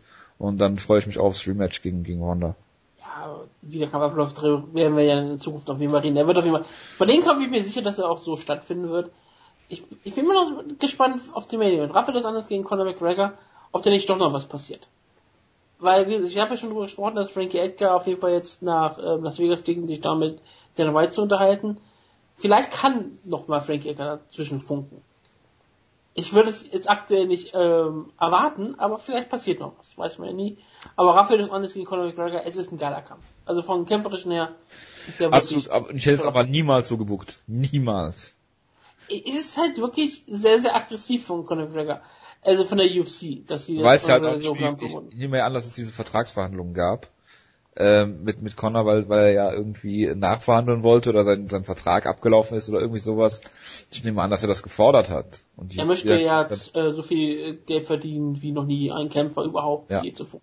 Wir haben ja schon darüber geredet, dass Connor ja ähm, larger than life ist, um, um das mal ein bisschen übertrieben zu formulieren, aber selbst eine Niederlage würde seinem äh, äh, seinem äh, seiner Legende oder seinem, seinem Hype jetzt nicht unbedingt ab äh, ja äh, gerade wenn schlecht der hochgeht. Ja dann heißt es halt ja okay es kam vielleicht zu früh und hier und da und gibt es gerade zu hoch. Und ich glaube das wird ein das wird ein Horrormatch für für Conor McGregor um mal ehrlich zu sein. Das Anjos kann ihn zu Boden nehmen wenn er will. Ja ich glaube dazu ist er in der Lage. Sein Ring ist richtig stark geworden sein ja. Ring ist stark sein Jiu-Jitsu ist immer stark gewesen er, er hat einen unfassbaren Punch, ja. Also ich glaube, er ist auch ein, ein härterer Puncher als äh, Dustin Poirier bei weitem. Vielleicht, ja. Das äh, weiß man nicht. Mit, mit absoluter Sicherheit, wenn du siehst, was er, was er mit seinen Herausforderern bisher gemacht hat. Und ich glaube, der einzige, der, der gegen Dos Anjos jetzt äh, mittelfristig gut aussehen könnte, wäre Habib, wobei da auch noch viele Unbekannte sind. Und alles andere ist, ist Wahnsinn, was, was, was aus, Aber Jojo, Jojo. ja. Hat er einen Movement Coach? Das weiß ich nicht. Ich gehe davon aus, dass er keinen hat. Noch nicht. Aber äh, wie gesagt, wir haben ja schon mal drüber geredet. Ich glaube, das ist eher eine Sache, die, die von der Psyche äh, ist, als dass es einem wirklich dann im Käfig nützt. Und die Psyche von Anders, die ist ja gerade komplett am Durchdrehen auch, genau wie die von Conor McGregor. Aber das Anders hat ja in den letzten Kämpfen so unfassbar stark aus. Ich meine, das sind die beiden Kämpfer des Jahres 2015. Und mit Bei vielleicht. Ja, oder Robbie Lawler. Okay, das, den, den nehme ich auch noch an, absolut. Aber einer von den dreien ist bei den Männern 2015 Höherkämpfer des Jahres. Ohne jeden Zweifel. Das auf jeden Fall. Ja. Und ähm, du kannst zwischen das Anders und Conor McGregor kannst ja auch mehr oder weniger eine Münze werfen, wer davon beeindruckt ist. Conor McGregor hat am Ende mehr Siege, glaube ich, im Jahr gehabt, ne? Drei? Äh, kann sein. Zwei? Äh, das Anjos hat gegen Pettis, Pettis den Titel gewonnen. Und dann gegen Sonnen zuerst mal verteidigt, ja. Gegen Bendo hat er ja, davor, davor gekämpft, ja. Genau, Ned Diaz war auch noch ein Stimmt, der war ich glaube, da gab es ja Diskussionen und Verletzungen und sowas. Deshalb genau. Aber ähm, beide sahen in ihren bisher ziemlich richtig stark aus. Conor McGregor hatte nur, glaube ich, eine äh, Schwachstelle gehabt, das war gegen Chad Mendes und den Kampf hat er trotzdem noch eindeutig gewonnen. Und man kann auch mal etwas, ähm, kurz etwas Schwäche zeigen, wenn du den Kampf gewinnst und auch eindeutig gewinnst, ist ja alles in Ordnung. Ja. Beide sind auf ihren Höhepunkt, mehr oder weniger. Und klar, du willst natürlich das Eis spielen, solange es heiß ist. Ich wollte gerade sagen. Also. Conor ist gerade aktuell wirklich larger than life. Und er hat aktuell nicht nur das ähm, absolute Kult-Following in Irland und ganz Europa, mehr oder weniger, das auch bleiben wird. Deshalb, wie gesagt, wenn der gegen das anders fehlt, und die irischen Fans werden trotzdem nächstes Mal kommt wieder da sein und ihn total abfeiern. Und er wird weiter trotzdem ein großer Mainstream-Star bleiben. Denn wenn er erstmal ein bestimmtes Level erreicht hat, davon runterzufallen, das dauert lange. Das dauert ewig. Vielleicht dauert das, vielleicht wird er nie wieder runterfallen. Er wird vielleicht nie wieder dann äh, 1,5 Millionen Paperbuys ziehen können. Wenn er vielleicht jetzt gegen das anderes gewinnt, vielleicht wird er so eine Zahl irgendwann mal ziehen können, weil er einfach immer größer wird. Aber selbst wenn er den Kampf verliert und dann vielleicht ein bisschen Star Power verliert, weil er verloren hat und er ist halt nicht aber er hat auch dieses ganze Charisma, was, was vielleicht zum Beispiel jemand wie Ronda Rousey in, dieser Form fehlt. Er hat alles, was du so brauchst. Und wenn du das Level erreicht hast, du fällst nicht weit runter. Er wird nie ein äh, jemand sein, der keine Pay-Views verkauft. Der wird immer seine 600, 700.000 verkaufen. Mindestens. Und ich meine, schau dir Kämpfer an wie Legenden wie Ken Shamrock, ja? das blödeste Beispiel überhaupt, aber Ken Shamrock, der hat eine riesengroße Quote, bei TV gezählt, obwohl er seit 800 Jahren von, nur verloren hat. In ernsthaften Kämpfen. Einfach weil er ein Star ist. Einfach weil, er Leute, weil Leute ihn kennen und die Leute ihn kämpfen sehen wollen. Und Leute werden immer Conor McGregor kämpfen sehen wollen. Solange Conor McGregor kämpfen möchte und auf diesem Niveau kämpft, werden immer Leute Conor McGregor sehen, kämpfen sehen wollen. Und deswegen wird er weiter Star Power haben. Deswegen für Conor McGregor geht nicht viel verloren. Wenn er den Kampf hier gewinnt, dann, dann wird es immer weiter ähm, steigen.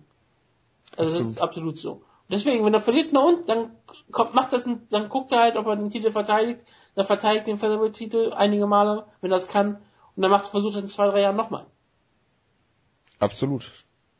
Sehe ich ähnlich wie du und äh, trotzdem, der Kampf ist sehr interessant. Ich hätte es jetzt nicht so gebuckt, um ehrlich zu sein. Nate Diaz. Warten wir mal. Ja, hätte ich gemacht, ganz klar. Non-Title-Fight, kein Risiko eingehen, aber mit Nee, stellst du, stellst du ähm, in Main Event, meinetwegen auf Fox, wie du schon vorgeschlagen hast. Hast du ein Main Event, kannst du über fünf Runden machen. Hast eine Und- riesengroße Quote, Ja. die du dann auch in die Verhandlungen nehmen kannst, Ja. die ja bald anstehen. Weil dann würde ich halt einfach mal auf einen Pay-Per-View scheißen, in Anführungsstrichen. Aber allein, was du dann äh, zum Beispiel verdienst durch Werbepartner, die unbedingt dann werben wollen auf Fox mit, mit diesen Zahlen, also das, ich sage nicht, dass du es wieder reinholst, was du im Pay-Per-View verdient hättest, aber du kannst auf jeden Fall, machst du da nicht, nicht großartig viel Verlust im Gegensatz zu dem Pay-Per-View, ähm, und kannst dann, wie gesagt, einem, einem breiten Publikum das, das dann vorstellen, den Kampf. Mit Und gerade bei Diaz hast du ein breites Publikum. In der Tat. Gut. Damit äh, würde ich sagen, schließen wir die News-Ecke und kommen ähm, zum zur Fight Night. Äh, nächsten, Achtung, Sonntag ist es. Ja, Sonntag. In Victor wäre Samstag. Findet Sonntag statt. Äh, in Boston, im äh, TD Garden, eine Arena, die ich von einer Brücke in Boston sogar schon begutachtet habe, wie mir gerade aufgefallen ist. Was Ähm, mir auch aufgefallen ist. wir haben 13 Kämpfe. Nein, wir haben zwölf Kämpfe. Okay. Einer fällt ja aus. Deswegen ist es noch Ach nicht. so, Bar- Barroso fällt auch. Ja, ja, gut, okay. Genau. Und ähm, was mir erstmal aufgefallen ist, Nee. relativ wichtig, wir sind in Boston, ne? Ja. Es gibt keinen Iren auf der Karte. Ach, die zaubern bestimmt noch in ihren aus der, aus Ja gut, Sean O'Connell. Wir haben Sean O'Connell. Sean O'Connell, Ed Herman ist äh, auch. größten Iren. Ed Herman ist rothaarig, das geht schon irgendwie. Von Aber ja, es, es ist relativ irre, dass man normalerweise hast du in Boston immer diese Paul Felder. mit irgendwelchen irischen Kämpfern. Du Paul Felder. hast, stimmt, du hast Paul Felder, das ist einer der größten Iren überhaupt. Die irische Drache, Paul Felder. Das stimmt natürlich. Ähm, den habe ich, den habe ich wirklich völlig vergessen. Auch mal drüber sehen auf der Karte. Wie kann ich Paul Felder nur vergessen? ich weiß Mir es. wird meistens immer sehr übel, wenn ich seine Kämpfe sehe, weil ich mir immer einen Kreis drehe. Das solltest du mal machen. Du musst auf die, du musst dir beim Paul Felder Kampf auf den, auf den Bürostuhl setzen. Immer wenn er sich dreht, muss ich auch mal mitdrehen. Oder ein Trinkspiel, einen kurzen Trinken, wenn es eine Spinning-Aktion von Paul Felder gibt. Nein, das machen wir nicht, weil sonst werden wir ganz viele Leute haben, die nach dieser Sendung tot sein werden. Ja, und das dann wirklich sein. versuchen. Das könnte sein, aber wir können ja mal zählen. Du kannst, Gibt's, du kannst es zählen und dann kannst du es mal ausrechnen, wie viel Alkohol du im Blut ist. Gibt's ein Over-Under dazu? Nee, ne? Nein, natürlich nicht. Schade. Okay, 2 und 13, das ist beim Serientäterspiel. Du sagst jetzt einfach mal Stopp. Stopp. 12, das ist Der Main. Anthony Pettis gegen Eddie Alvarez. Ach Weil ich so. habe trotzdem die äh, Topology-Sachen gemacht. Ich habe von Ach so, okay. 13 und verstehe. 2 Verstehe. gemacht. Das ist Pettis gegen Alvarez. Das ist ein schöner Kampf. Super Kampf. Endlich mal mal einen großen Kampf. Machen wir, machen wir gleich. Ähm, Logisch.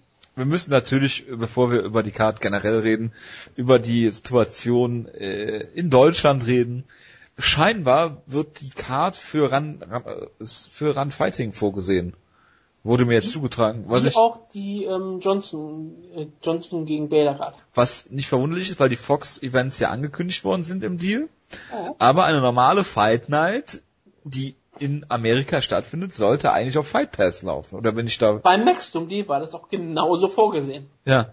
Deswegen, Aber das ist ja nicht also, immer der Fall. Es ist alles absolute Verwirrung. Es würde mich Auch wundern. Japan war ja komplett anders und obwohl das nicht so... Japan, ja, genau. Japan war nicht vorgesehen für die, fand auch nicht statt, also fand auf, äh, wurde auf Fight Pass.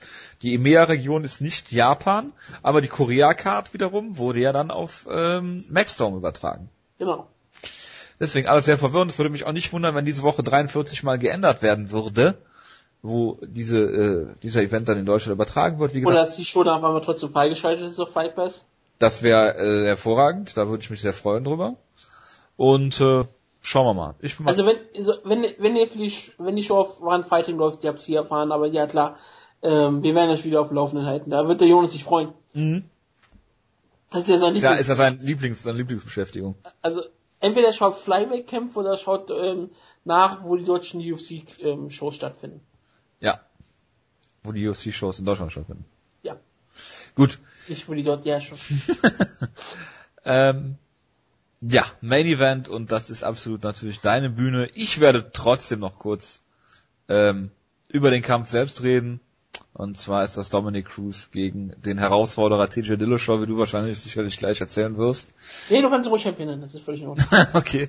Ähm, ja, Dominic Cruz kehrt zurück nach ähm, äh, wieder mal einer Verletzungspause. Er hat zuletzt gekämpft gegen Misugaki in einem Kampf, in dem man ihn ja fast gar nicht wiedererkannt hat. 2014 war das.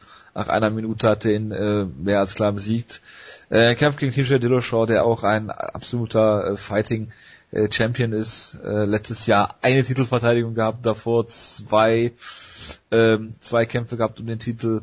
Und ähm, ja, dieser Kampf ist natürlich lange lange vor sich hergeschoben worden. Man, man wollte ja eigentlich irgendwie wieder Uriah Faber bucken gegen, gegen, gegen Dominic Cruz. Dann war es halt mal Hennen Barau, der dann der Kronprinz äh, sein sollte. Dann ist ja ähm, von TJ Dillashaw zweimal sehr brutal besiegt worden. Und jetzt reden halt viele Leute darüber, dass TJ Dillashaw halt im Prinzip ähm, das, das Abbild von Dominic Cruz ist. Die, Entschuldigung, in jung, in Anführungsstrichen, Dominic Cruz ist natürlich auch nur ein, äh, nicht nur ein Young Man, wenn äh, Mike Goldberg drüber redet, sondern er ist auch gerade erst 30 Jahre alt. Er ist ein Jahr älter. Genau. Äh, von daher, ähm, ja, sch schwierig da irgendwie eine Abstufung zu machen. Aber äh, TJ Dillashaw und da Grüße an Jonas zeigt natürlich viel mehr Brazilian Kicks, die nicht wirklich Brazilian Kicks sind. Ähm, aber ähm, es wird schwer. Also es gibt für mich in diesem Kampf sehr, sehr viele Unbekannte. Also ähm, wir hatten dieses Tra Trash-Talking-Duell letzte Woche ja schon angeschnitten und äh, wo Dominic Cruz darüber geredet hat, dass ähm, TJ Dillashaw gut aussieht gegen statische Gegner, wobei ähm, ich Hennen Barau jetzt nicht unbedingt als statisches Ziel sehen würde. Ähm, du weißt Im Vergleich zu Dominic Cruz. Du weißt natürlich nicht, ob ähm, ähm, klar diesen Joe Soto Kampf kannst du schlecht beurteilen, aber du weißt halt nicht, ob ähm, äh, äh, TJ Dillashaw nicht einfach der, der Nemesis von von Hennen Barau ist, dass du jetzt sagst, okay, ähm, das ist halt der Mann, äh, der äh, Barau in neun von zehn Kämpfen schlägt. Ja, das ist, ähm, weiß man nicht. Dennoch, Dieter Dillashaw hat, hat durchaus große Fortschritte gemacht. Gerade auch das Training mit ähm, äh, äh Bang Ludwig hat ihn, hat ihn da sehr weitergebracht. Der kämpft jetzt auch äh, aus Denver, Team Elevation ist er gewechselt. Ähm, und ähm, ja, seine UFC-Karriere begann halt damit, dass er äh, in, im Tough House war bei dieser Staffel. Ähm, da dann gegen John Dodson im Finale verloren, ähm, in einem Kampf, äh, wo du gesagt hast, okay, Dodson ist einfach viel schneller als er. Ähm, Dillashaw wurde immer Talent attestiert, allerdings äh, kam er halt aus dem Ringen und äh, hat halt ähm, so ein bisschen Striking, äh, diese, diese typischen Wrestleboxer sozusagen, war er damals zu der Zeit noch und hat dann unheimliche Fortschritte im Stand gemacht. Ähm, Gerade seine Headkicks sind sehr, sehr beeindruckend, die er die zu vielen Siegen geführt haben. Und das Ring hat er so ein bisschen vernachlässigt, auch das in Anführungsstrichen, in seinen letzten Kämpfen. Und das ist halt für mich auch hier in dem Kampf eigentlich so der Kasus Knacktus. Wer gewinnt das, das Wrestling-Duell? Äh, Im Stand wird es schwer sein, wer, wer kann die besseren Treffer liefern. Ähm, Dominic Cruz ist natürlich schwer zu treffen im Stand. Ähm, Dillashaw genauso. Und ich denke, hier wird auch wenn ich nicht weiß, wie er zurückkommt nach seiner zweiten, im Prinzip ist ja seine dritte große Verletzung. Er hatte den Kreuzbandriss nach seinem Mighty Mouse Kampf, dann hat sein Körper das das implantierte ähm, Kreuzband äh, abgestoßen und es musste nochmal neu operiert werden. Deshalb diese lange dreijährige Pause, danach nochmal anderthalb Jahre Pause, als er, als er hat in den letzten äh, viereinhalb Jahren ähm, zwei Kämpfe gehabt sozusagen. Von daher. Und das äh, andere Kreuzband ist dann gerissen. Er hat beide Kreuzbänder sind kaputt, kaputt bei ihm. Genau. Und ähm, das ist ja gerade für einen Ringer so so die Stelle Kreuzbänder, Knie, die Knie, die müssen halten. Und ähm, man hat ja auch gesagt, okay, er kommt zurück, weiß nicht, wie er es verkraftet, mental will das voll belasten.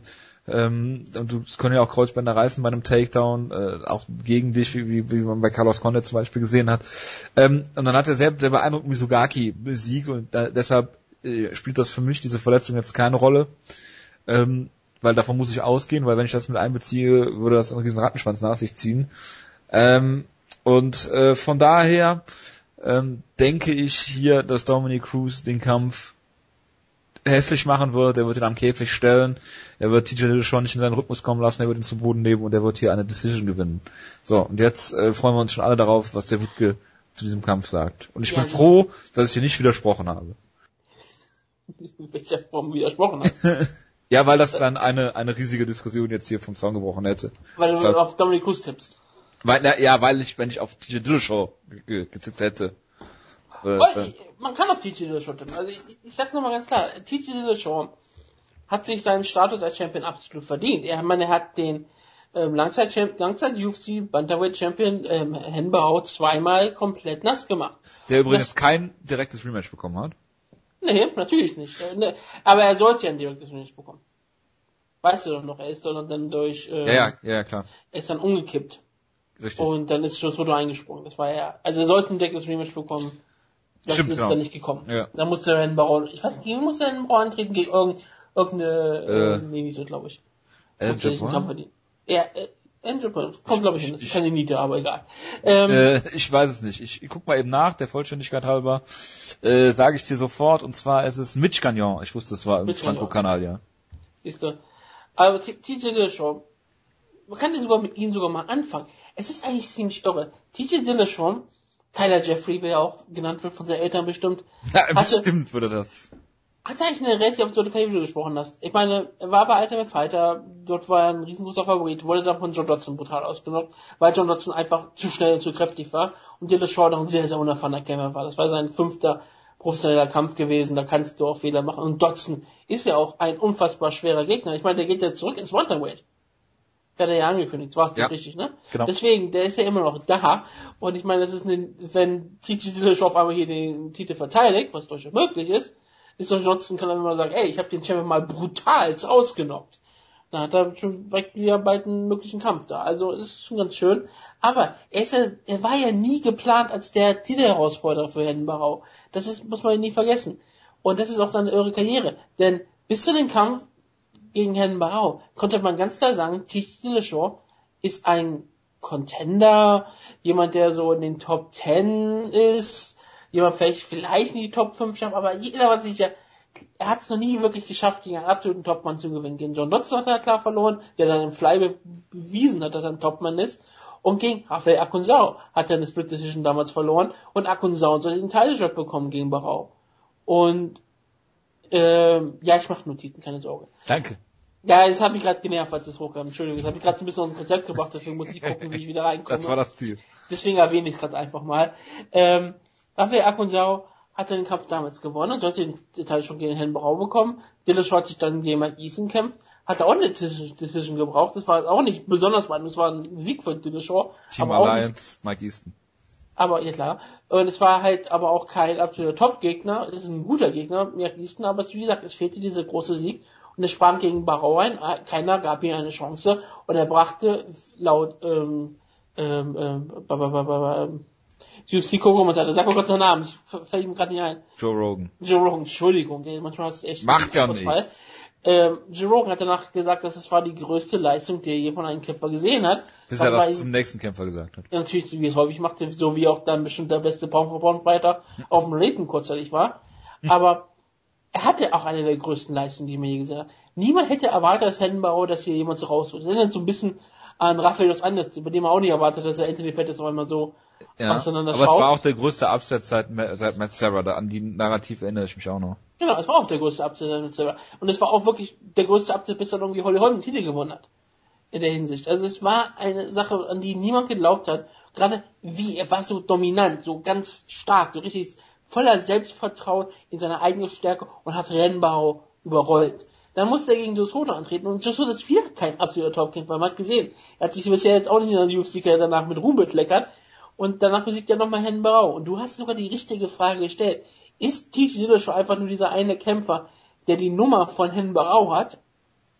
Und deswegen gewinnt er diese Kämpfe gegen Barau, weil er vielleicht einfach mental besser ist, einfach sein Gameplay immer perfekt einstellt gegen Barau. Oder ist er einfach wirklich so gut, wie man vielleicht glaubt, dass es ist? Und das ist halt wirklich eine richtig spannende Frage, weil bis auf Herrn Barau hat er keinen anderen Top-Sieg. Alles andere sind solide Siege. Ich meine, selbst dann kannst du übergehen, so eine UFC-Karriere. Seine weitere UFC-Karriere sind Siege über Whale Watson, Won Lee, Issei Tamura, Hugo Viviana, Mike Easton und Joe Soto. Das ist Bantamweight. Nicht mal, meistens, das ist nicht mal, ja, das ist bis auf Mike Easton nicht mal Top 10.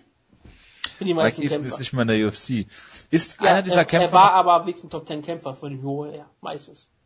Ich glaube, er war Top 10 gerankt, als er gegen ähm, Dillashaw kämpfte. ist er Ist, direkt danach aus der UFC entlassen worden, weil er drei Niederlagen in Folge hatte, Mike Easton zu dem Zeitpunkt? ist das schon so weit gefallen damals Ich schon? meine schon. Ich glaube, das war seine letzte Niederlage, bevor er entlassen wurde. Ich guck mal eben nach. Nee, er hat noch einen Kampf gehabt gegen Jabbar, aber du hast recht, er hatte zwei Niederlagen in Folge gehabt. genau. Also vielleicht war er sogar, vielleicht sogar kein Top 10 Kämpfer mehr. Also siehst du, Aber du hast du noch jetzt- mehr. Du hast wirklich das absolute Mittelfeld bei TJ Dillashaw. Genau, und TJ Dillashaw hat niemanden besiegt, der aktuell in den äh, Bantamweight Top 15 ist, abgesehen von Herrn Barau natürlich. Richtig. Und das ist etwas, was man vielleicht manchmal vergisst. Klar, und viele dieser Kämpfe waren nicht mal so wirklich beeindruckend. Klar, ich sehe Tamura und Hiro Viana auslocken, das ist nicht unbedingt einfach und es ist auch schon beeindruckend gewesen, aber sonst war nicht viel dabei. Und die Akkusau hat dann einen guten Kampf geliefert, hat ihn aber verloren. Klar, war eng, aber er hat ihn verloren. Dass er dann so gegen Barau kämpfte, war beeindruckend.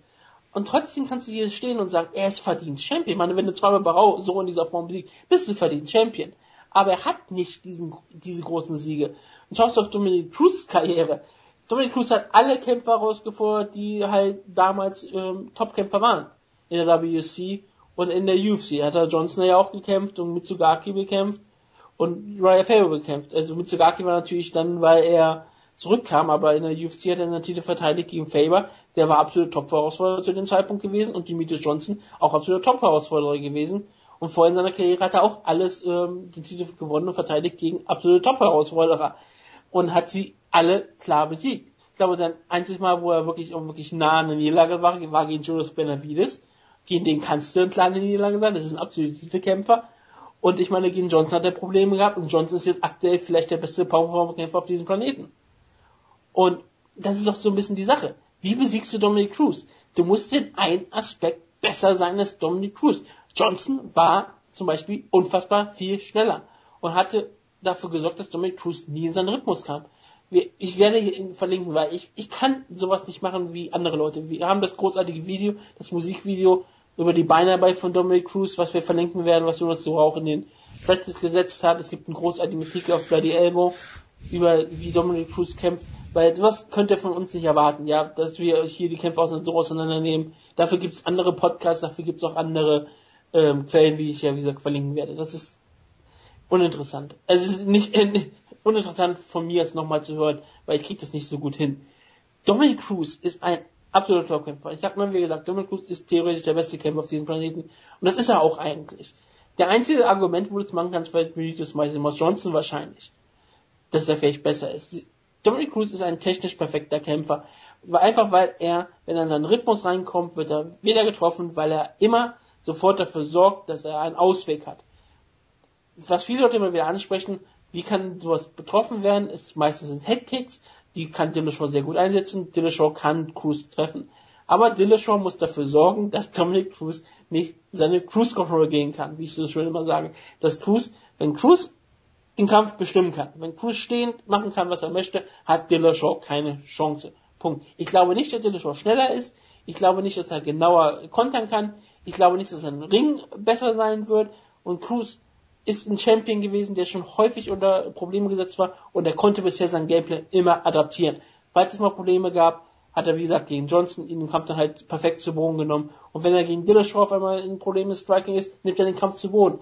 Dillashaw ist ein super Grappler und Dominic Cruz ist ein Blue, Bluebelt in Jiu-Jitsu, aber ein richtiger, richtig guter Bluebelt. Das ist halt kein, kein Witzbelt, wie viele Leute haben, die einfach irgendwie einen schwarzen Gurt bekommen haben, weil sie halt den Sport seit sieben Jahren ausführen und danach Berechtigung drauf haben, sondern Dominic Cruz ist halt wirklich ein gefährlicher Grappler. Aber er ist auch jemand, der, wenn er Top Control hat, häufig dafür sorgt, dass die Kämpfer am Boden wieder aufstehen können. Faber hat es zum Beispiel sehr häufig gemacht, dass er von Cruz zu Boden genommen wird und dann stand der, war der Kampf schnell wieder stehen. Cruz hat vielleicht nicht diese richtig starke Top Control wie andere Ringer es haben. Das ist vielleicht eine Schwäche, die man sagen, ansagen muss. Aber sonst, Cruz hat eigentlich alles, was du brauchst. Und wie gesagt, kommt er in einen Rhythmus, dann wird es richtig schwierig. Dann ist es schwierig, ihn zu treffen, dann wird er nicht verteidigen und er hat eine richtig starke Kondition. Das ist etwas, was man immer wieder denken muss. Konditionell sieht Cruz häufig aus, als wenn er schon nach der ersten Runde für die K.O. ist. In dem Raya Faber Kampf sah man es an, da hat er schon nach der ersten Runde den Mund komplett offen gehabt. Aber so kämpft er irgendwie aus irgendwelchen Gründen. Und er hatte in der fünften Runde immer noch fast dieselbe äh, Geschwindigkeit drauf und immer noch dieselben Ausweichspielmanöver, immer noch dieselbe Fußtechnik. Es ist so absolut beeindruckend gewesen, dieser Kampf. Und Cruz wird nicht ähm, konditionell wirklich zu schlagen sein. Außer du kriegst vielleicht aus seinem Rhythmus raus und dass er vielleicht nicht dieselben ähm, Atmung haben kann, dass er halt immer wieder Probleme setzen kann. Aber kann Dillashaw das schaffen?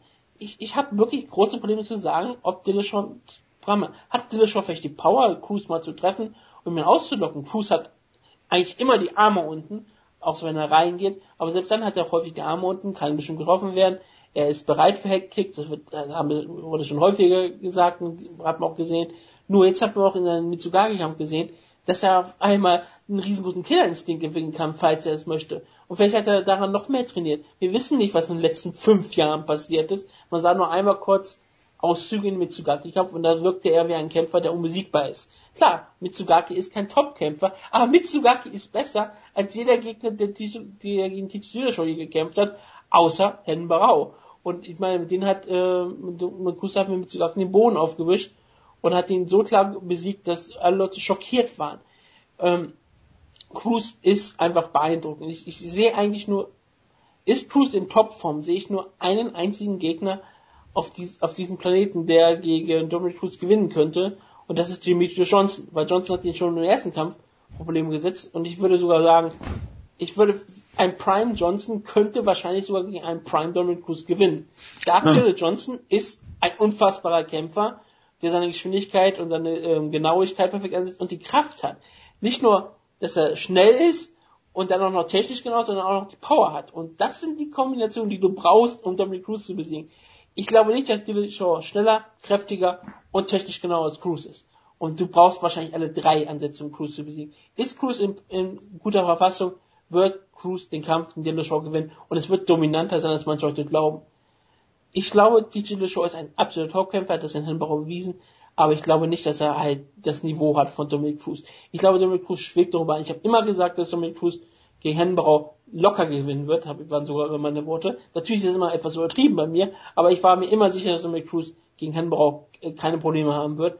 Und ich glaube, dass er auch gegen TJ Dillashaw keine Probleme haben wird. Dominic Cruz wird den Kampf wahrscheinlich so 49, 46, 40 gewinnen, weil Dominic Cruz ist immer gut dafür, eine Runde, eine, eine Runde abzugeben. Aber ja, Dominic Cruz wird hier dominanter aussehen, als ich, als die meisten Leute es erwarten. Er wird den Kampf hier per Decision wahrscheinlich gewinnen. Außer er wird nochmal so äh, wieder so aussehen wie mit Sugaki-Kampf und dann wird's richtig unangenehm. Und klar, ich bin bereit, meine Worte zu fressen. Und ich bin auch niemand, der dann jemand was wegnimmt. Wenn TJ Dillashaw hier rauskommt, Dominic Cruz besiegt, dann hat das nichts damit zu tun, dass Dominic Cruz eine lange Zeit Verletzung hat. Dominic Cruz kämpft hier ähm, und kämpft hier auf diesem hohen Niveau. Dann gehören Kleinigkeiten dazu. Und Verletzung, naja, du hast halt eine lange Zeit Verletzung, aber das hat, das hatten nur andere Leute als Ausreden schon mal gehabt. GSP hatte lange Zeit eine Verletzung gehabt und dann kam er gegen Carlos Condit zurück, hat den Kampf auch gewonnen. Da war es auch sein äh, Kreuz, was gerissen war vorher. Und dann Leute haben auch gesagt, oh, kann, kommt GSP jemals zurück, kann er überhaupt jemals zu mir so wresteln und seine Beinarbeit benutzen? Und Cruz seine Beinarbeit immer noch viel mehr. Und man saß in Mitsugaki-Kampf, wie es bewegt hat, war so wie, als wäre nie was gewesen. Jetzt hat er sich natürlich noch das andere Kreuzband gerissen. Werden wir dann auch nochmal sehen, wie er dann zurückkommt. Jetzt hat er also beide Knie komplett auseinandergenommen. Aber das ist keine Ausrede. Wenn Dillashaw gegen Cruz gewinnt, dann kann ich nur meinen Hut zücken und sagen, Dillashaw du bist einer der, wenn er gegen Topkämpfer kämpft, einer der besten Kämpfer auf diesem Planeten. Dann hast du Hennenbarau und Dominic Cruz besiegt. Und klar, Dominic Cruz wird danach seine Kehre nicht beenden. Er wird danach wieder zurückkommen, normal Titel Featherweight, Featherweight gehen und gegen äh, Conor kämpfen. Das meinetwegen auch, aber er würde sich auf jeden Fall wieder einen Teileshop verdienen und dann gibt es noch ein Rematch. Und vielleicht, wenn Cruz wieder in den Rhythmus kommt, vielleicht ist er dann wieder auf demselben Niveau, wie er vorher war. Ich glaube aber, dass er auch jetzt schon auf demselben Niveau ist, wie er vorher war. Und wenn er es ist, hat Dillashaw am Ende keine Chance. Dominic Cruz gewinnt den Kampf, weil er Dominic Cruz ist. Sollte Dillashaw gewinnen, würdest du ein Immediate Rematch fordern? Ähm, nein, weil Dominic Cruz so lange verletzt war, dann fände ich das ähm, nicht richtig. Plus, du hast solche Leute wie Aljamain Sterling, wenn die in der UFC bleiben, die auch durchaus ihre Chance haben. Das äh, stimmt. Stimmt. Und ich Made McDonald, der jetzt irgendwie 15 Plätze nach oben gegangen ist. Ja, genau. Ähm, Ganz ehrlich, wenn ich, was ich machen würde, wenn, wenn TJ schon äh, gewinnt, ich würde Dominic Cruz gegen Herrn Barau stellen. Aber der will ja eigentlich ins Featherweight gehen, ne? Ja, ich glaube schon. Ich habe gerade überlegt, aber Ja klar, er geht ja ins Featherweight hoch. Schade. Ich würde, ich würde Dominic Cruz immer noch mal gerne gegen Herrn Barrow sehen. oder gegen Ah. Assunção kannst du ihn auch kämpfen. Äh, Aber wenn, wenn es zum Beispiel nicht antritt und du willst Sterling nicht sofort gegen Dillashaw sehen, Dominic Sterling, würde ich auch gerne sehen. gibt viele gute Kämpfe im Bantamweight, von daher. Absolut, klar. Aber ähm, Dominic Cruz, ich sehe ihn als absoluten ähm, Sieger hier an. Aber Dillashaw, wenn er gewinnt, ich kann, dann wird es eine riesengroße Leistung sein, weil Dominic Cruz ist einer der besten Kämpfer, die jemals im Mixed Martial Arts gekämpft haben. Das ist keine Übertreibung von mir. Dominic Cruz in Topform ist einer der besten Kämpfer in der MA-Geschichte. Gut. Was haben die Jahre 2012, 14, 15 gemeinsam? Da sind, ähm, was haben sie gemeinsam? Da gab es keine, ähm, nee, weiß ich nicht. Das da hat ähm, alles, Pettis einen Kampf gehabt. genau, aber nur einen. 2013 hat er nämlich zwei Kämpfe gehabt, aber 15, 14 und 12 hat er jeweils nur einen Kampf gehabt. Und ich hoffe, dass es in 2016 anders wird. Es geht schon mal gut los für ihn. Er kämpft ähm, gegen Eddie Alvarez. Und äh, der hat letztes Jahr auch einen Kampf gehabt, in 2014 auch einen Kampf gehabt, in 2013 auch nur einen Kampf gehabt. Es gab natürlich ähm, lange Zeit diesen, diesen ähm, Disput, was, sein, was seinen Vertrag anging äh, mit Bellator, ähm, sehr viel hin und her. Und jetzt ist er endlich in der UFC angekommen. Einer der, der Leute überhaupt, ähm, lange Zeit in die UFC gehört habe, wo viele ihn sehen wollten. Und hat dann ähm, auch gegen den anderen Mann, den man, den man damals lange Zeit in der UFC sehen wollte, gekämpft, Gilbert Melendez, ähm, in Mexico City letztes Jahr. Und das war ein unfassbarer Kampf eigentlich, weil Melendez die erste Runde dominiert hat, ähm, äh, nachher ist rausgekommen, dass er sogar noch Testosteron äh, künstlich äh, zugeführt hatte und deshalb auch jetzt gesperrt ist, Melendez. Hat die erste Runde klar gewonnen, er hat ähm, Eddie Alvarez ähm, Nase gebrochen damals und äh, ich meine, Joe Rogan hat immer davon erzählt, ähm, man sollte sich nicht die Nase schneuzen, wenn man die Nase gebrochen hat. Das hielten viele lange Zeit für ein urbanes Märchen, bis sie dann diese Szene gesehen haben äh, von Eddie Alvarez, wie das dann halt nach hinten losgegangen ist. Trotz aller dieser ähm, dieser äh, Hindernisse hat er dann den Kampf doch noch gewonnen gegen Gilbert Melendez, mit den letzten beiden Runden gewonnen hat. Klar, es ist zwar eine Split Decision, aber normalerweise 29, 28 äh, Alvarez hier klar.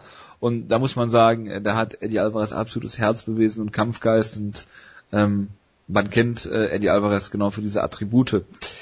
Kämpft gegen Anthony Pettis, der eine äh, großartige Siegesserie hatte in der UFC. Seit äh, dieser Niederlage gegen Clay Guida hat er dann alles aus dem Weg geräumt, was man ihm so vorgesetzt hat. Ähm, alles, alles gefindigt, bis auf äh, Jeremy Stevens.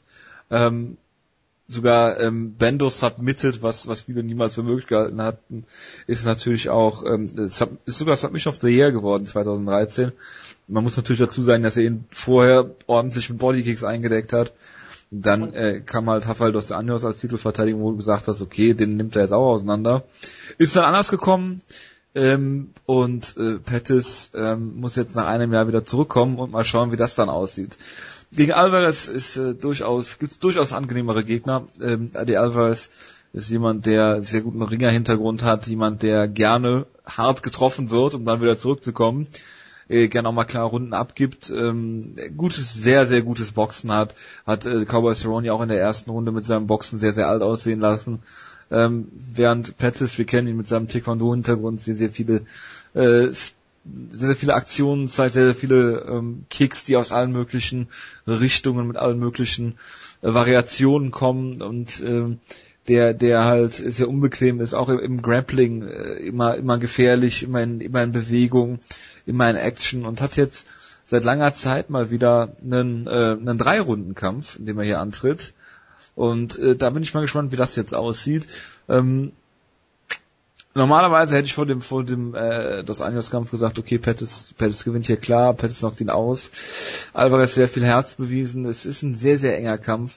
Ähm, Eddie Alvarez äh, hat sehr sehr viele Kriege gekämpft in seiner in seiner MMA-Karriere bisher, ist aber auch erst 31 Jahre alt. Das vergessen viele auch. Hat äh, 30 MMA-Kämpfe bisher bestritten.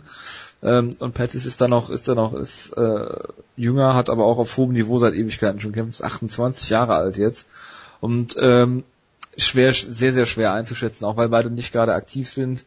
Ähm, ich würde einfach mal davon ausgehen, gerade weil, weil Eddie Alvarez ähm, defensiv hin und wieder mal gerne starke Treffer kassiert. Ich meine, gegen Melendez hat er es noch geschafft, da zurückzukommen. Ähm, aber wenn dich, wenn dich Pettis einmal klar clean trifft, dann, dann, äh, und dann, dann äh, Lunte gerochen hat, wie so ein, wie so ein ähm, Hai im Prinzip vor so einem verletzten Tier, würde sich das dann nicht nehmen lassen. Und ich sage mal, entweder er schlägt ihn in so einer Situation K.O. oder lässt sich dann das, die, die Butter nicht vom Brot nehmen und gewinnt den Kampf dann. Es sind nur drei Runden, deshalb ähm, denke ich mal, dass es konditionell da keinen Ausschlag geben wird. Ich sage, dass hier Anthony Pettis den Kampf äh, entweder per K.O. oder äh, halt eine Decision gewinnen wird. Also wenn er wie ein Heike muss, er, er muss ihn die ganze Zeit nur auf die Nase hauen, dann wird er schon gewinnen. Ja, so wie Gilbert Melendez das mit ihm gemacht hat. Ah ja, das ist ganz gut. Ich meine, am Ende, aber das ist auch ein Kämpfer, der würde die ganze Zeit ähm, Pettis auf die Nase hauen, wenn er könnte. Ich meine, sein Boxen ist ziemlich stark und er ist auch ein ziemlich aktiver Striker. Also wäre das auch völlig möglich. Ähm, ja, Eddie Alvarez hat ja auch, wie du schon gesprochen auch eine irre Karriere hinter sich. Wie gesagt, in Bellator diese ganzen Verhandlungen, die er da geführt hat, und dann sollte er Kämpfe nicht gewinnen, die dann hat er dann, dann sollte er, hat er den ersten Chandler-Kampf dann verloren. Oder was, der erste Chandler-Kampf? Ja, den hat er verloren. Kam dann zurück, hat dann Chandler nochmal besiegt und dann, dann kam auf einmal in die UFC, kämpfte gegen Cerrone, Kampf hat er verloren und hat dieses, dieses große Gehalt musste deswegen, kann nur deswegen nur auf großen Cards kämpfen, kämpfte gegen Melendez, hat einen großen Kampf geliefert hier, und er hat dann gewonnen, und jetzt kämpft er gegen Pettis. Ich meine, es ist schon irre. Man hat ihn immer wieder häufig abgeschrieben oder hat ihm wieder gesagt, er ist eigentlich gar nicht mal so gut oder bla bla bla. Ich glaube, er war bei mir auch nie immer so hoch gerankt. Wie ich auch immer finde, einigermaßen zu Recht, aber er ist eigentlich ein ziemlich unangenehmer Gegner.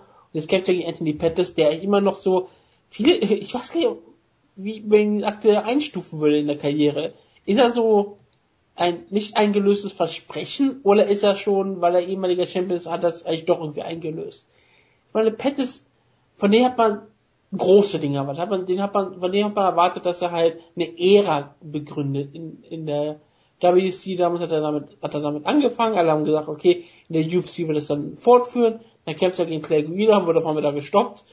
Alle Leute lachen drüber, schreiben Pettis ab. Auf einmal beginnt er doch wieder alles zu gewinnen, stoppt Benson Henderson, was unmöglich ist äh, verteidigt seinen Titel gegen Geo Melendez. Alle sagen, ja, die, endlich löst er dieses Versprechen doch noch ein, die Ehre wird begründet, Kopf gegen Los Angeles und plötzlich ist das alles wieder vorbei und er ist Lyoto Machida. Und ist es das, ist das jetzt seine Karriere? Ist er jetzt wirklich Lyoto Machida? Ist er jetzt für immer derjenige, der spektakulär ist, den, den Leute eigentlich auch mögen, dass er halt ein richtig guter Kämpfer ist, aber er wird es nie wieder bis nach ganz oben schaffen? Oder kommt er wieder zurück? Und ich meine, Pettis ist noch relativ relativ jung, 28, ist äh, bald auf seinen äh, Höhepunkt seines Schaffens angekommen. Er ist ein technisch perfekter Kämpfer, er ist spektakulär, er ist sehr gut vermarktbar. Wie wurde er gerade Pay-Per-View King? Von äh, Freakman immer. Ja. Ich vergesse immer die be genaue Bezeichnung. Aber ja, Anthony Pettis, ein absoluter ähm, Showman, er ist ja wie gesagt Showtime, Anthony Pettis, ich meine, er trainiert mit CM Punk, das ist auch noch relativ wichtig für solche Kämpfe. Das ist sehr, sehr wichtig. Ich meine, CM Punk kann bestimmt Eddie Alvarez sehr gut nachmachen und ich glaube, es ist ein sehr guter Sparringspartner. Er kann ihn, glaube ich, sehr gut imitieren, ja, also. Ja, absolut, absolut. Ähm, Eddie Alvarez ist der CM Punk des Lightweights. Aber ja, ähm, Anthony Pettis ähm, ist bereit für die Herausforderung. Ich, ich bin da relativ, ich weiß bei Pettis auch immer nicht so wirklich. Ich meine, wie ich schon angesprochen habe, er hat diese ähm, komischen Niederlagen, wie zum Beispiel gegen Clay wieder, und dann auf einmal, wo alle Leute ihn als unbesiegbar wieder einstufen, dann verliert er gegen Rafael dos Anjos. Aber jetzt sieht man Rafael dos Anjos, wie er gegen Donald aussieht, dann wird es auch immer relativ eindeutig, dass dos Anjos wahrscheinlich wirklich so gut ist, wie er aussah gegen Pettis. Auch der Aber hat ja. eine Niederlage gegen Clay wieder. Ja, der hat eine Niederlage gegen Clay wieder. Ja, also vielleicht ist eigentlich Clay wieder aktuell Lightweight Champion noch. MA-Math. Ja, also ähm, da äh, gibt's äh, da, da könnte man da könnte man wirklich mal Rematches machen. Jetzt Lenky hat das aber sogar mal gefordert, dass du sagst, hey, ich habe die beide hier. ist der Vitor Belfort der Featherweight Division. Ah ja, jetzt jetzt ein Featherweight. Ne? Ich sollte vielleicht mal irgendwie mal einen Title-Schutz bekommen. Aber ja, es ist auch immer ein sehr, sehr spektakulärer und geiler Kampf. Eddie Alvarez ist immer wieder so ein Kampf, wo ich erwarte, dass die UFC wegen seinen hohen Gehalt, wenn er mal ein paar Kämpfe verliert, dass sie ihn entlassen könnten. Und ich glaube nicht, dass der, auch wenn es nicht mal, auch wenn es jetzt Scott Coker ist, ich weiß nicht, ob er unbedingt zu Bellator zurückgehen würde, aber ja, er ist so ein Kämpfer, wo ich immer wieder sage, okay, er hat solche harten Verhandlungen geführt, was mag die UFC nicht. Rubber Match bei Ryzen gegen Aoki. Das wäre geil, also bin ich vollkommen, bin ich vollkommen zu warm für. Anthony Pettis ist jemand, ein spektakulärer Kämpfer, Und ich mag ihn eigentlich sehr gerne und ich würde es auch gerne sehen, dass er gewinnt. Eliabos ist, ein sehr, ist eine sehr starke Herausforderung. Kondition wird, glaube ich, beim 300 Kampf hier keine Rolle, große Rolle spielen. Ich sage am Ende, Anthony Pettis hat Unmögliches möglich gemacht, indem er Benson Henderson ähm, submittet. Und das wird hier dann auch den Ausschlag geben. Er gewinnt hier eine sehr, sehr unterhaltsame Decision. Aber dieses Unmögliche möglich machen ist genau die Überleitung, die ich im Prinzip gebraucht habe. Wenn der Jonas nicht dabei ist, spielen wir uns die Bälle ja sozusagen immer, immer zu. Ja. Ben Rothwell hat das Unmögliche möglich gemacht und er hat äh, den ja, Kämpfer mit der besten, den besten Boxer in der Heavyweight Division, den besten, die beste Beinarbeit im Heavyweight, ja, der Dominic Cruz des Heavyweights, Matt Mitrion dazu gezwungen, den ersten Takedown seiner UFC-Karriere zu zeigen, was dann in, das, in der Guillotine-Niederlage mündete für Matt Mitrion und äh, der kämpft jetzt gegen Travis Brown, was äh, insofern interessant ist, als von, von den ähm, Rankings her ist äh, Travis Brown auf Nummer 6 gerankt und Matt Mitrion auf der 14 und ähm, ja, Travis Brown hat jetzt ähm, äh, Sieg-Niederlage, Sieg-Niederlage aneinandergereiht, ähm, während äh, Mitrion jetzt drei Siege in Serie hatte, unter anderem gegen Sean Jordan und Derek Lewis, sowie Gabriel Gonzaga. Und ähm, ja, ich denke, äh, um das hier relativ kurz zu machen, ähm, Travis Brown ähm, wird hier diesen Status nochmal ganz klar deutlich machen. Er ist ja viel ähm, längere Kämpfer. Äh, er äh, macht Kämpfe dann auch manchmal lang und zeigt dann aus dem Nichts super Superman Punches, wie gegen Stefan Struff zum Beispiel. Ähm, Mitrion ist sehr, sehr abhängig von seinem, von seinem Rhythmus und von seinem Boxen. Und wenn er das dann nicht umgesetzt kriegt, dann macht er so, so Aktionen wie mal ein Takedown dagegen äh, Ben Rothwell. Und äh, ja, ich denke, dass, dass Travis Brown hier den Kampf äh, diktieren kann. Er sollte sich nicht auf einen Brawl einlassen wie gegen Andrei Arlovski. Das ist für ihn da schon nach hinten losgegangen. Ähm, ich denke, dass er, dass er hier den Kampf ähm, vielleicht sogar an den Käfig kriegt und da versucht, irgendwelche Fouls zu zeigen zum Beispiel. Ähm, ich sage, Travis Brown schlägt ihn K.O. Ich denke, er wird mit, mit, mit Trion ausnocken. Ja, das war ein Aspekt, den man natürlich nicht vergessen darf. Matt Mitrion ist vielleicht der beste Boxer im, im Heavyweight, klar. Aber Travis Brown hat den besten Boxcoach im Mixed Martial Arts aktuell. ich meine, ich meine das, das Striking wird sich bei Travis Brown nochmal massiv gesteigert haben. Und er wird hier ähm, Ronda Rousey-esque in den Kampf reingehen, gegen Matt Mitrion, der natürlich äh, mit CM Punk trainiert und deswegen auch wahrscheinlich ein sehr guter Muay Thai-Kämpfer geworden ist. Echt? Trainiert er jetzt in, in Milwaukee oder was? Ja. Okay. Trainiert er glaube ich schon länger, oder? Ich weiß nicht, ich dachte doch immer in Indianapolis irgendwo trainiert. Ich dachte eigentlich, dass er schon, ich glaube, seit dem Rock, ich glaube schon mal Rocket-Kampf war er doch, war doch auch schon so. Kann sein, ja, keine Ahnung. Wenn ich mich nicht jetzt komplett irre, aber ich glaube, ich glaube, er war Rufus Mord, als er als er von Ben Rothwell auseinandergenommen wurde. Ja. Ich meine, vielleicht hat da das, Training mit CM Punk dazu geführt, dass er einen Takedown versucht hat. Ja, vielleicht. Weil er halt stehend immer auseinandergenommen wird von CM Punk, deswegen sagt er, ah, ich habe meinen Takedowns gut trainiert. Aber ja, ähm, Metrion, auch so ein Kämpfer, ja, Siege über Derek Lewis, ähm, und Sean Jordan, alle Leute haben ihn gehypt, dann knockt er auch nochmal äh, Gabriel Gonzaga aus, was ja was ganz Besonderes ist, und alle Leute haben auf diesen Hype-Trip von Matt mitführen, dass er ja sogar Favorit war gegen Big Ben Rothwell. Das muss man sich mal vorstellen, Favorit gegen Big Ben Rothwell, und dann kämpft er in dieser Form gegen Rothwell und hat überhaupt keine Chance, logischerweise. Ja, gut, muss auch sagen, wahrscheinlich hat CM Punk im Trending äh, Big Ben Rothwell nicht gut genug imitiert. Er war zu schnell wahrscheinlich. er war zu schnell. Er ist nämlich meistens gegangen. Das ist schon für Heavyweights eigentlich schon ja. Lichtgeschwindigkeit. Das ist relativ schwierig, klar. Also wenn ihr wenn ihr mal äh, Flat-Footed sehen wollt, dann guckt euch äh, den guten äh, Ben Rothwell an. Flachfüßiger geht's gar nicht. Also Gott. Ähm, ja, äh, ja, das habe ich auch gerade gesehen, das viel cool. Aber gut. ja. Das war gerade sehr irritierend. ja, du Scheiße. Ja, ja Entschuldigung. Äh, sehr, sehr irritierend ist natürlich auch Travis Browns Karriere. Ja, auch, ja, auf den größten äh, Hype-Train überhaupt. Ich meine, er hat Brandon Schaub aus der UFC mehr oder weniger verabschiedet. Und jetzt hat er gegen Andrelowski richtig schlecht ausgesehen. Ich meine, es war sehr unterhaltsam, wie er ausgenockt wurde. Es war eine, es war eine großartige Runde. Es war eine, es ist sogar laut ähm, Topology der zweitbeste MMA-Kampf des Jahres 2015. Hast du ihn auf deiner Liste für das Cyborg? Travis Brown gegen Andrialowski? Na, äh, nein. Das, das ist sehr, sehr tragisch natürlich. Ich habe auch den Kampf, ähm, ich glaube nicht, ich glaube nicht aufführen, aber es war ein sehr unterhaltsamer Kampf. Und ich glaube auch, dass Brown eigentlich ein ziemlich solider Kämpfer ist. Ich meine, er hat auch Siege über Josh Barnett. Ich meine, Josh Barnett an, als der Overeem, sowas sollte man einfach nicht vergessen. Overeem wird aktuell äh, in Verbindung mit dem Title gebracht. Klar, dazu war Overeem am, ähm, wahrscheinlich schlimmsten Punkt seiner UFC-Karriere, aber trotzdem hat er Siege über ihn gefeiert.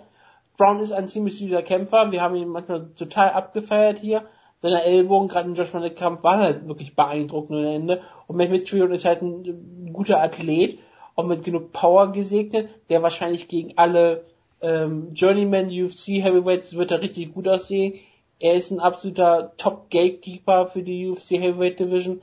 Er ist besser als der meiste dreckige Rest, den man in der Division hat, aber er ist nicht gut genug, um einen eigentlich einen wirklich guten Kämpfer wie Torres Brown zu besiegen. Ich glaube, Torres Brown wird hier Mehmet Rion in der ersten Runde ähm, abfertigen. Ja, kann ich dir nur beipflichten.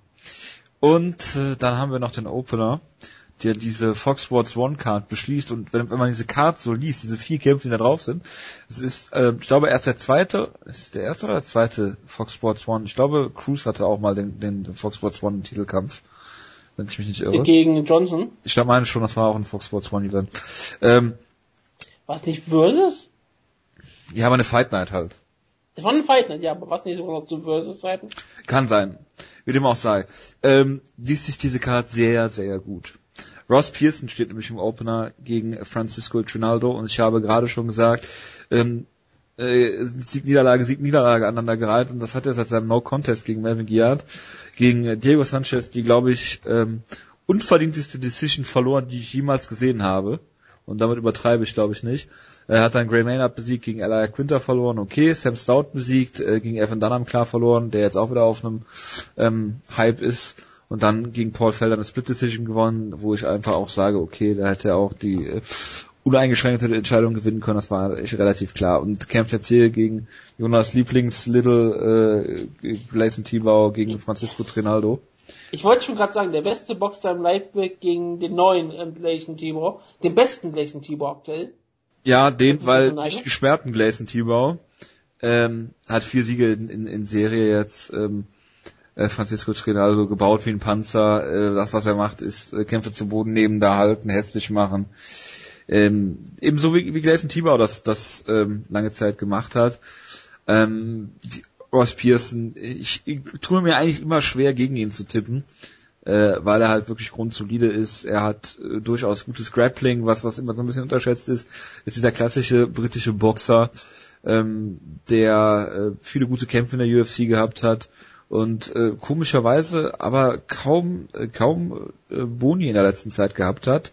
Er hat nur mal Performance of the Night gewonnen gegen Sam Stout und davor war glaube ich äh, Edson Barbosa, ja genau, Edson Barbosa sein letzter äh, Kampfbonus und ich denke, hier wird es auch mal wieder Zeit, dass dass Ross Pearson vielleicht mal so ein Feuerwerk äh, abbrennt. Ich weiß nicht, ob er noch bei Alliance trainiert, ich glaube schon, auch wenn sich diese äh, Geschichte ja hält, äh, dass nur noch Dominic Cruz bei Alliance ist, wo, woher auch immer.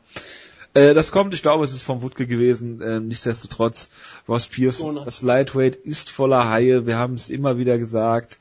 Und wenn du eine Division hast, wo ähm, Ross Pearson nicht gerankt ist, dann will das schon einiges heißen. Ähm, ob er nochmal angreifen kann in die Top 10, weiß ich nicht. Ähm, er ist äh, sicherlich äh, mit seinen 31 Jahren vielleicht ähm, noch zwei, drei Jahre gut voll mit dabei. Ähm, ob er auf seinem Zenit ist, weiß ich nicht, aber ich denke, Francisco Trinaldo, äh, der, äh, der, der Schlüssel zum Sieg für Ross Pearson wird sein, dass er die Takedowns stoppen kann. Ähm, ganz klar. Das hat ihm gegen, gegen ähm, so manch anderen Gegner auch schon äh, die Niederlage gekostet. Ich glaube nicht, dass Francisco Trinaldo in der Lage sein wird, ihn K.O. zu schlagen, wie äh, Quinter das zum Beispiel gemacht hat. Ross Pearson wird den Kampf in der Boxdistanz halten, ihn so ein bisschen eindecken und schlägen und hier für mich klar dann die Decision in einem schönen Kampf gewinnen. Ähm, du hast schon so viele Worte zu diesem Kampf gesagt. Wir sind schon relativ lang unterwegs. Deswegen will ich gar nicht sagen, Trinaldo, wie gesagt, einer der Lieblingskämpfer von Jonas, äh, ist der Gleison Tibor aktuell. Ist der Ersatz Gleison Tibor für uns alle, also müssen wir ihn sehr gut abfeiern. Ross Pearson immer einer meiner Lieblingskämpfer gewesen. Ähm, Im Lightweight immer über sehr überzeugend. Ich habe mir ja wirklich mal zeitlang als besten Boxer im Lightweight bezeichnet. Natürlich ähm, möchte ich das heutzutage nicht mehr sagen. Das ist natürlich das Poirier ohne jeden Zweifel. Und äh, da hätte Ross Pearson keine Chance. Ich glaube, das ist aber ein ziemlich solider Kampf. Es ist relativ komisch, dass so ein Kampf vor allem auf der Main Card noch auftaucht. Er fällt so ein bisschen ab. Aber ja, ähm, ich sage aber mal, für Jonas wäre es dann schön, falls der neue Jason Tibor hier auch den einen Jason Tibor Kampf gewinnt und es eine langweilige Decision wird, die ähm, Jason Tibor hier holt. Yep. Der Main Event der Prelims ist ein sehr, sehr schöner Kampf. Und zwar ist es Patrick Cote gegen Ben Saunders, zwei Leute, die schon seit ewigen Zeiten dabei sind. Äh, Patrick Cote habe ich gerade gesehen, seitdem er in die UFC zurückgekehrt ist, ähm, ist mittlerweile ähm, 5 und 2 hat äh, Joe, äh, Josh Bergman zum Beispiel besiegt in seinem letzten Kampf, äh, hatten sie gegen Kyle Noak, ähm, Bobby Völker natürlich, muss man dazu sagen. Also ähm, Patrick Cote erlebt, glaube ich, gerade nochmal so seinen zweiten Frühling, ähm, kämpft gegen äh, Killer B. Und äh, da muss ich sagen, es ist natürlich seit dem 23. August 2014 mein absoluter Lieblingskämpfer in der UFC. Äh, ist von Bellator zurückgekommen. Er hat bisher äh, dann seit seiner UFC-Rückkehr drei Siege in Serie in der UFC. Einmal durch einen Omoplata, einmal durch eine Verletzung von Joe Riggs, der sich nicht ins Bein geschossen hat, sondern äh, am, am Nacken verletzt hat. Und dann eine Split Decision gegen Kenny Robertson äh, letztes Jahr gehabt und ähm, ja, was soll ich großartig sagen? Äh, ben Saunders ist seit seinem Omoplata-Sieg mein absoluter Lieblingskämpfer. Ähm, auf einem Niveau von Chris Whiteman und Carlos Condit vielleicht. Äh, er ist spektakulär. Äh, er kann durchaus gegen Patrick Cote verlieren, was ich auch eigentlich glauben würde, wenn er nicht diesen Omoplata-Sieg hätte. Und deshalb tippe ich hier auf äh, Ben Saunders und zwar per, ich sag mal Decision. Das ist wirklich so ein Kampf, wo ich sage, warum ist das nicht auf der Main Card? Ich meine, das kann sehr, sehr spektakulär und da es nochmal Kampf werden. Ben Saunders hat einen sehr, sehr crowd-pleasing Style mit seinen wunderschönen Muay Thai Aktion. Er sucht da wirklich den Teiltlich immer sehr, sehr häufig. Es gibt ja viele Leute, die nutzen das einfach nur so als ähm, Taktik, falls es mal zum Clinch kommt. Besonders sucht den Clinch ja auch aktiv und dann mit Elbows und Knees den Gegner einzudecken, gerne auch zum Körper. Er ist damit ziemlich gut drin, hat wie gesagt eine wunderbare Submission rausgeholt, die Jojo ja immer wieder abfeiert. Und das ist auch absolut verständlich, so ein Omoplata holt sie nicht immer ganz simpel raus. Ben Saunders damit ein spektakulärer Kämpfer, ein Liebling der Massen, ich meine, er hat Bellator zwar verlassen, aber das kann man ihm nicht, kann man ihm hier nicht nachziehen. Da hat er auch immer spektakuläre Kämpfe gehabt. Seine Fehde mit Douglas Lima war ziemlich stark. Und ich, ich sehe ihn sehr, sehr gerne. Und Patrick Cote, er wäre ja mal fast bei Team Starkraft gelandet, wenn es nicht aufgefallen ist, dass man gegen Anderson Silver gekämpft hat. Weil das, das ist ein Kampf, den vergessen viele. Und er sah, er sah, ja, er sah ja super aus gegen Anderson Silver, bis er das Knie verletzt hat. Also ich meine, er hat, er hat den Kampf ja fast gewonnen gehabt hatte, wurde dann aus der UFC entlassen, weil er zwei Niederlagen Folge hatte, danach noch und es war eigentlich ein Witz, dann kam er zurück, verloren gegen Kang Lee und alle haben wirklich gedacht, oh, das ist ja wirklich ein Witz. Und dann hat er den Robbie Lawler gemacht, er wechselte die Gewichtsklasse und auf einmal sieht er ziemlich gut aus. Klar, es ist eine Niederlage gegen Steven Wonderboy Thompson dabei, aber über Wonderboy Thompson redet man, redet man ja heute so im Bereich, dass er vielleicht sogar einen Title haben könnte in naher Zukunft, wenn er gegen John Hendricks gewinnt. Vor, vornehmlich du drüber. Ähm, ich habe sie sogar auch schon in anderen ähm, Sphären gehört. Deswegen freut mich das auch, dass Steven Wonderboy Thompson immer mehr am Risen ist in der G Gewichtsklasse der UFC. Mhm. Und ich meine, Patrick Cote hatte den People's Warrior Josh Bergman jetzt vor kurzem ausgenockt. Das machst du auch nicht relativ simpel. Er hat den Fightmaster The Riggs besiegt. Und es kämpfte halt gegen Bellator Stand-Up Ben Saunders. Es wird ein ziemlich, wahrscheinlich sogar ein ziemlich unterhaltsamer Kampf werden. Ich kann mir auch wirklich vorstellen, dass Patrick Cote ähm, sehr weit aus der äh, Kickbox-Distanz kämpft und den richtigen Clinch ähm, damit ausweicht und dann den Kampf relativ langweilig machen wird, indem er halt versucht, mehr seine Technik anzusetzen. Particular ist kein schlechter technischer Kämpfer. Meistens wird er halt nur sehr häufig in Brawls reingezogen und weil er da auch ziemlich erfolgreich ist, äh, macht das halt auch relativ gerne. Deswegen ähm, kann ich mir sehr vorstellen, dass es sehr schnell in einen sehr, sehr ähm, harten, blutigen Brawl endet, es könnte vielleicht wieder All-Violence-Kampf werden und ich sehe am Ende Patrick, ich, ich mag Ben Saunders total gerne. Ich, ich liebe ihn. Ich würde mich freuen, wenn er gewinnt. Es ist sein erster richtiger Test hier, seitdem er zurück in der UFC ist. Und falls er ihn gewinnt, ähm, steigt er auch recht gut auf. Aber Patrick Cote war immer einer meiner Favoriten und ich, ich mag ihn total gerne. Deswegen sage ich, Patrick Cote, auch mit ein bisschen Hoffnung, gewinnt hier einen wunderbar blutigen Kampf, indem er Ben Saunders in der zweiten Runde ausnockt. Wie gesagt, wenn es diese Omoplata nicht gäbe, hätte ich vermutlich genauso getippt. Deswegen. Das ist aber einer der besten Gründe, die man haben kann, also wirklich. Ja. Das, ich habe absolutes Verständnis dafür. Gut. Nächster äh, Kampf auf der Card ist äh, eventuell, wir wissen es noch nicht ganz, Malbec Taisumov gegen Chris Wade. Äh, sollte der Kampf stattfinden, ist es für mich äh, ganz klar Taisumov, der gewinnen wird. Sollte eigentlich gegen Daniel Dariush kämpfen, der allerdings verletzt ist. Ähm, der einzige Fakt, äh, der hier eine Rolle spielen könnte, ist Taisumov ähm, hat noch kein Visum und das wird sich erst in den nächsten Tagen entscheiden und der muss dann von Thailand rüberfliegen nach Boston, was eine ewig lange Reise ist. Also am 13., 14. glaube ich entscheidet sich das erst. Dann hätte er zwei Tage, um da noch Gewicht zu cutten in Boston und äh, ähm, den, den Kampf dann halt sich, sich vorzubereiten und so weiter. Das sind sehr viele äh, sehr viele Fragezeichen, sonst schlägt Tyson auf ihn hier einfach K.O., falls der Kampf stattfindet. Vielleicht könnten sie den Kampf äh, auch irgendwie noch auf einer Ölplattform stattfinden lassen und den einfach dann in der Show einspielen. Was sicherlich niemand merken wird. Nee, absolut nicht. Weil es wird ja eh keiner in der Halle sein. Ah nee, es ist Boston, da werden schon Leute in der Halle Da werden viele Iren sein, um ihren Hometown Hero Paul Felder. Chris Wade äh. Selbstverständlich. Ähm, nächster Kampf, zwei Veteranen des Sports, Ed Herman, ehemaliges Team Schlagkraft-Mitglied, kommt jetzt aus einer Niederlage von vor, vor einem Jahr genau, äh, äh, gegen äh, Derek Brunson, kämpft gegen Tim Birch, der gegen, äh, der es geschafft hat, im Jahr 2015 gegen äh, Dan Henderson zu verlieren. Hat's gebotcht, ja. Ja.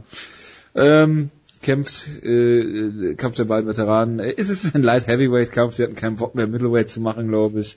Ist auch eh alles scheißegal. Ich sage, ähm, Tim Boach per Decision.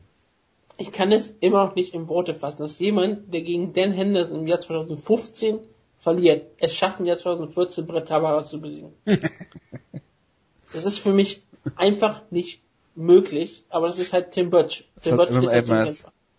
Ja, Tim Birch ähm, definiert MMF. Der hat ganz verrückte Siege und ganz verrückte Niederlagen und die aufeinander zu rechnen ist relativ schwierig. Er hat das großartige Redneck Judo natürlich, Ja. ist damit immer ein spektakulärer Kämpfer. Man erinnert sich auch noch an den äh, großartigen Kampf gegen Costa Filippo, wo er brutal ausgenockt wurde und den großartigen Kampf gegen Jushin Okami, wo er zwei Runden so klar verloren hat, dann wurde ihm gesagt, du musst Okami ausnocken, er hat das einfach mal getan, weil das mal, mal so tut. Wir, er hat den Hector Lombard Train entgleisen lassen. Deswegen ist er für mich immer ein sympathischer Kämpfer, weil Jonas Tränen geweint hat und immer noch behauptet, dass Hector Lombard den Kampf gewonnen hat, wie ein Nick Diaz-Fan. Also das ist relativ schlimm. Jonas redet gerne noch über diesen Kampf, dass Hector Lombard den Kampf klar gewonnen hat, falls wir mal drüber zu reden kommen. Ja. Aber ja, deswegen Tim Birch einfach nur, weil ich ihn mag, gewinnt er per ähm, Uppercut in der zweiten Runde aus dem Clinch.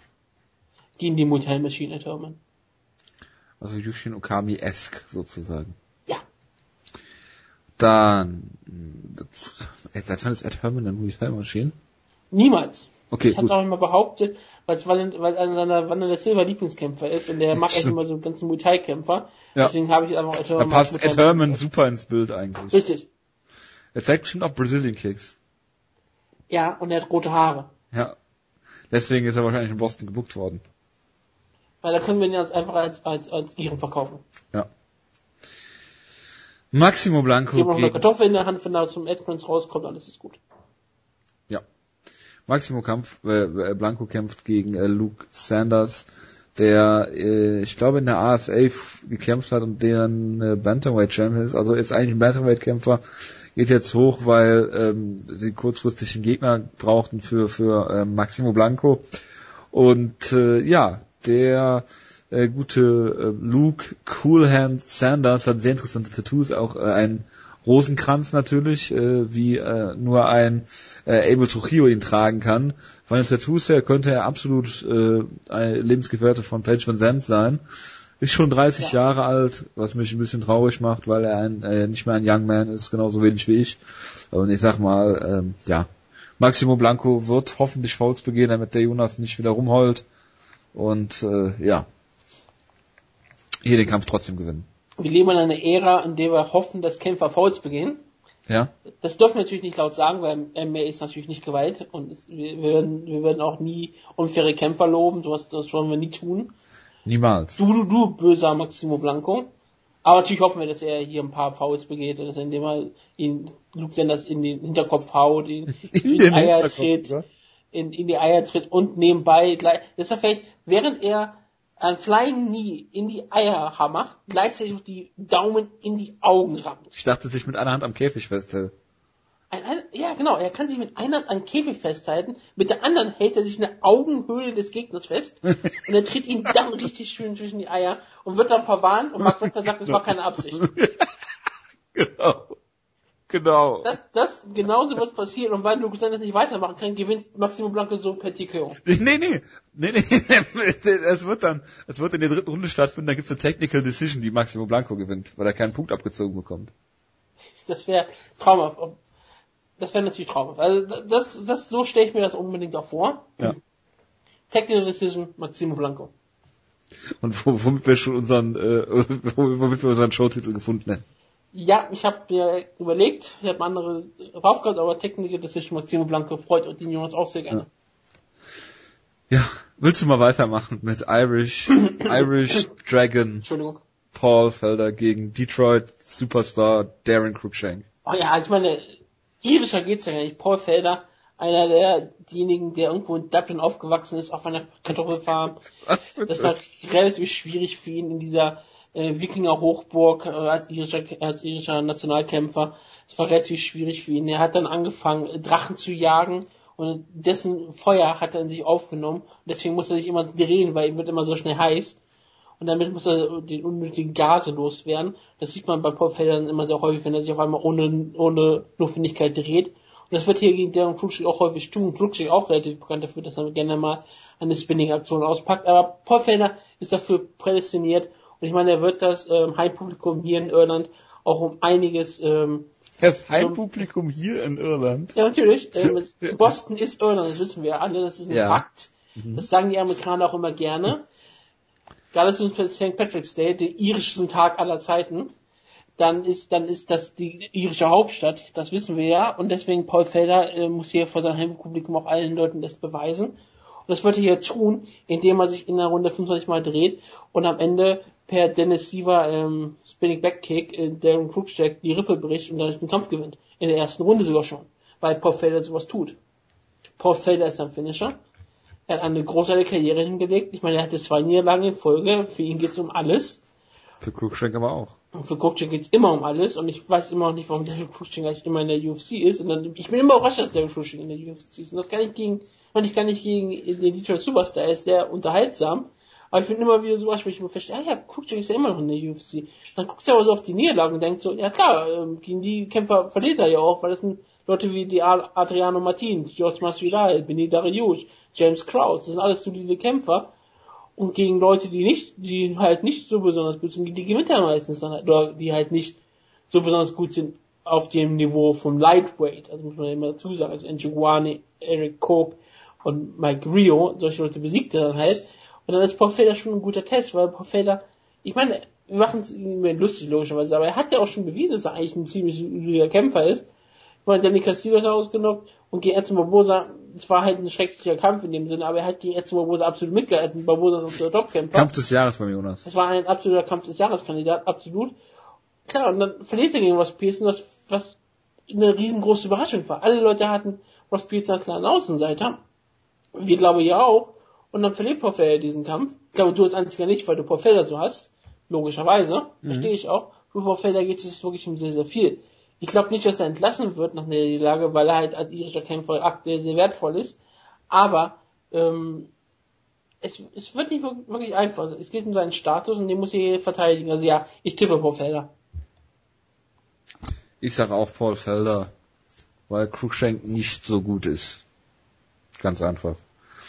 Es wird sehr viel Spinning-Shit geben und Jonas wird's abfeiern und es wird trotzdem kein guter Kampf werden. Boston Strong Charles Rosa. Entschuldigung.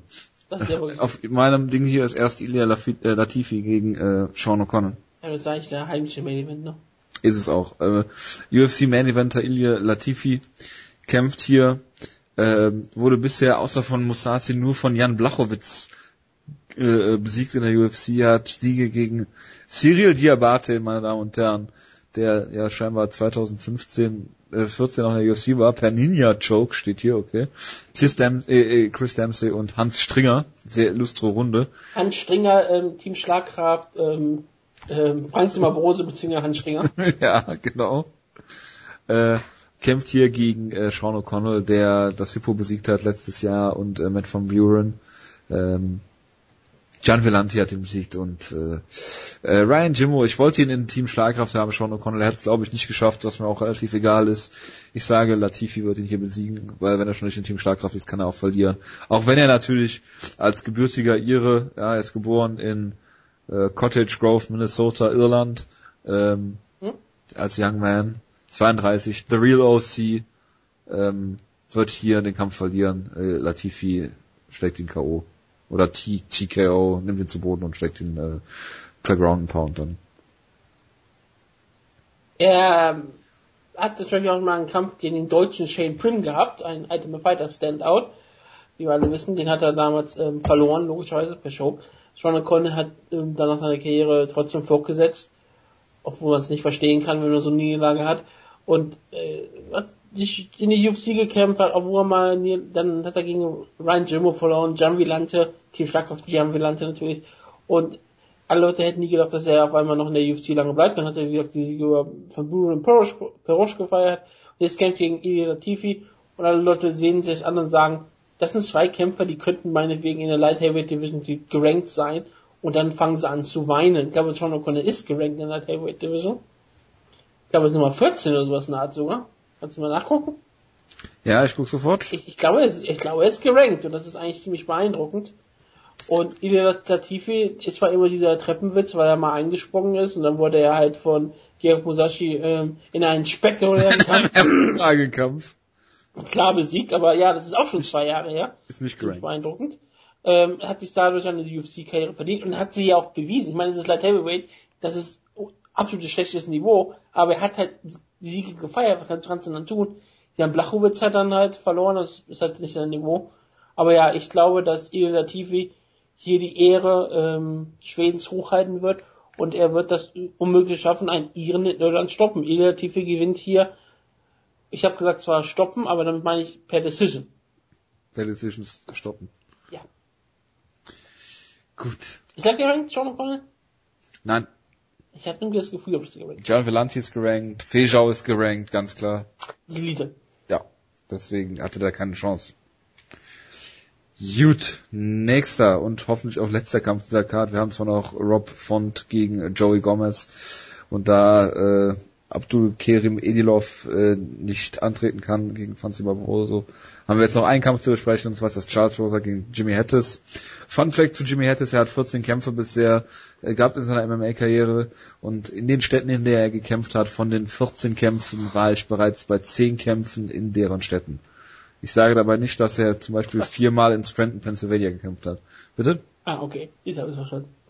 Ja, ähm, gegen Charles Rosa und äh, ja, Charles Rosa ist gar nicht mal so verkehrt, ist natürlich von eurem Lieblingskämpfer Jair Rodriguez besiegt worden.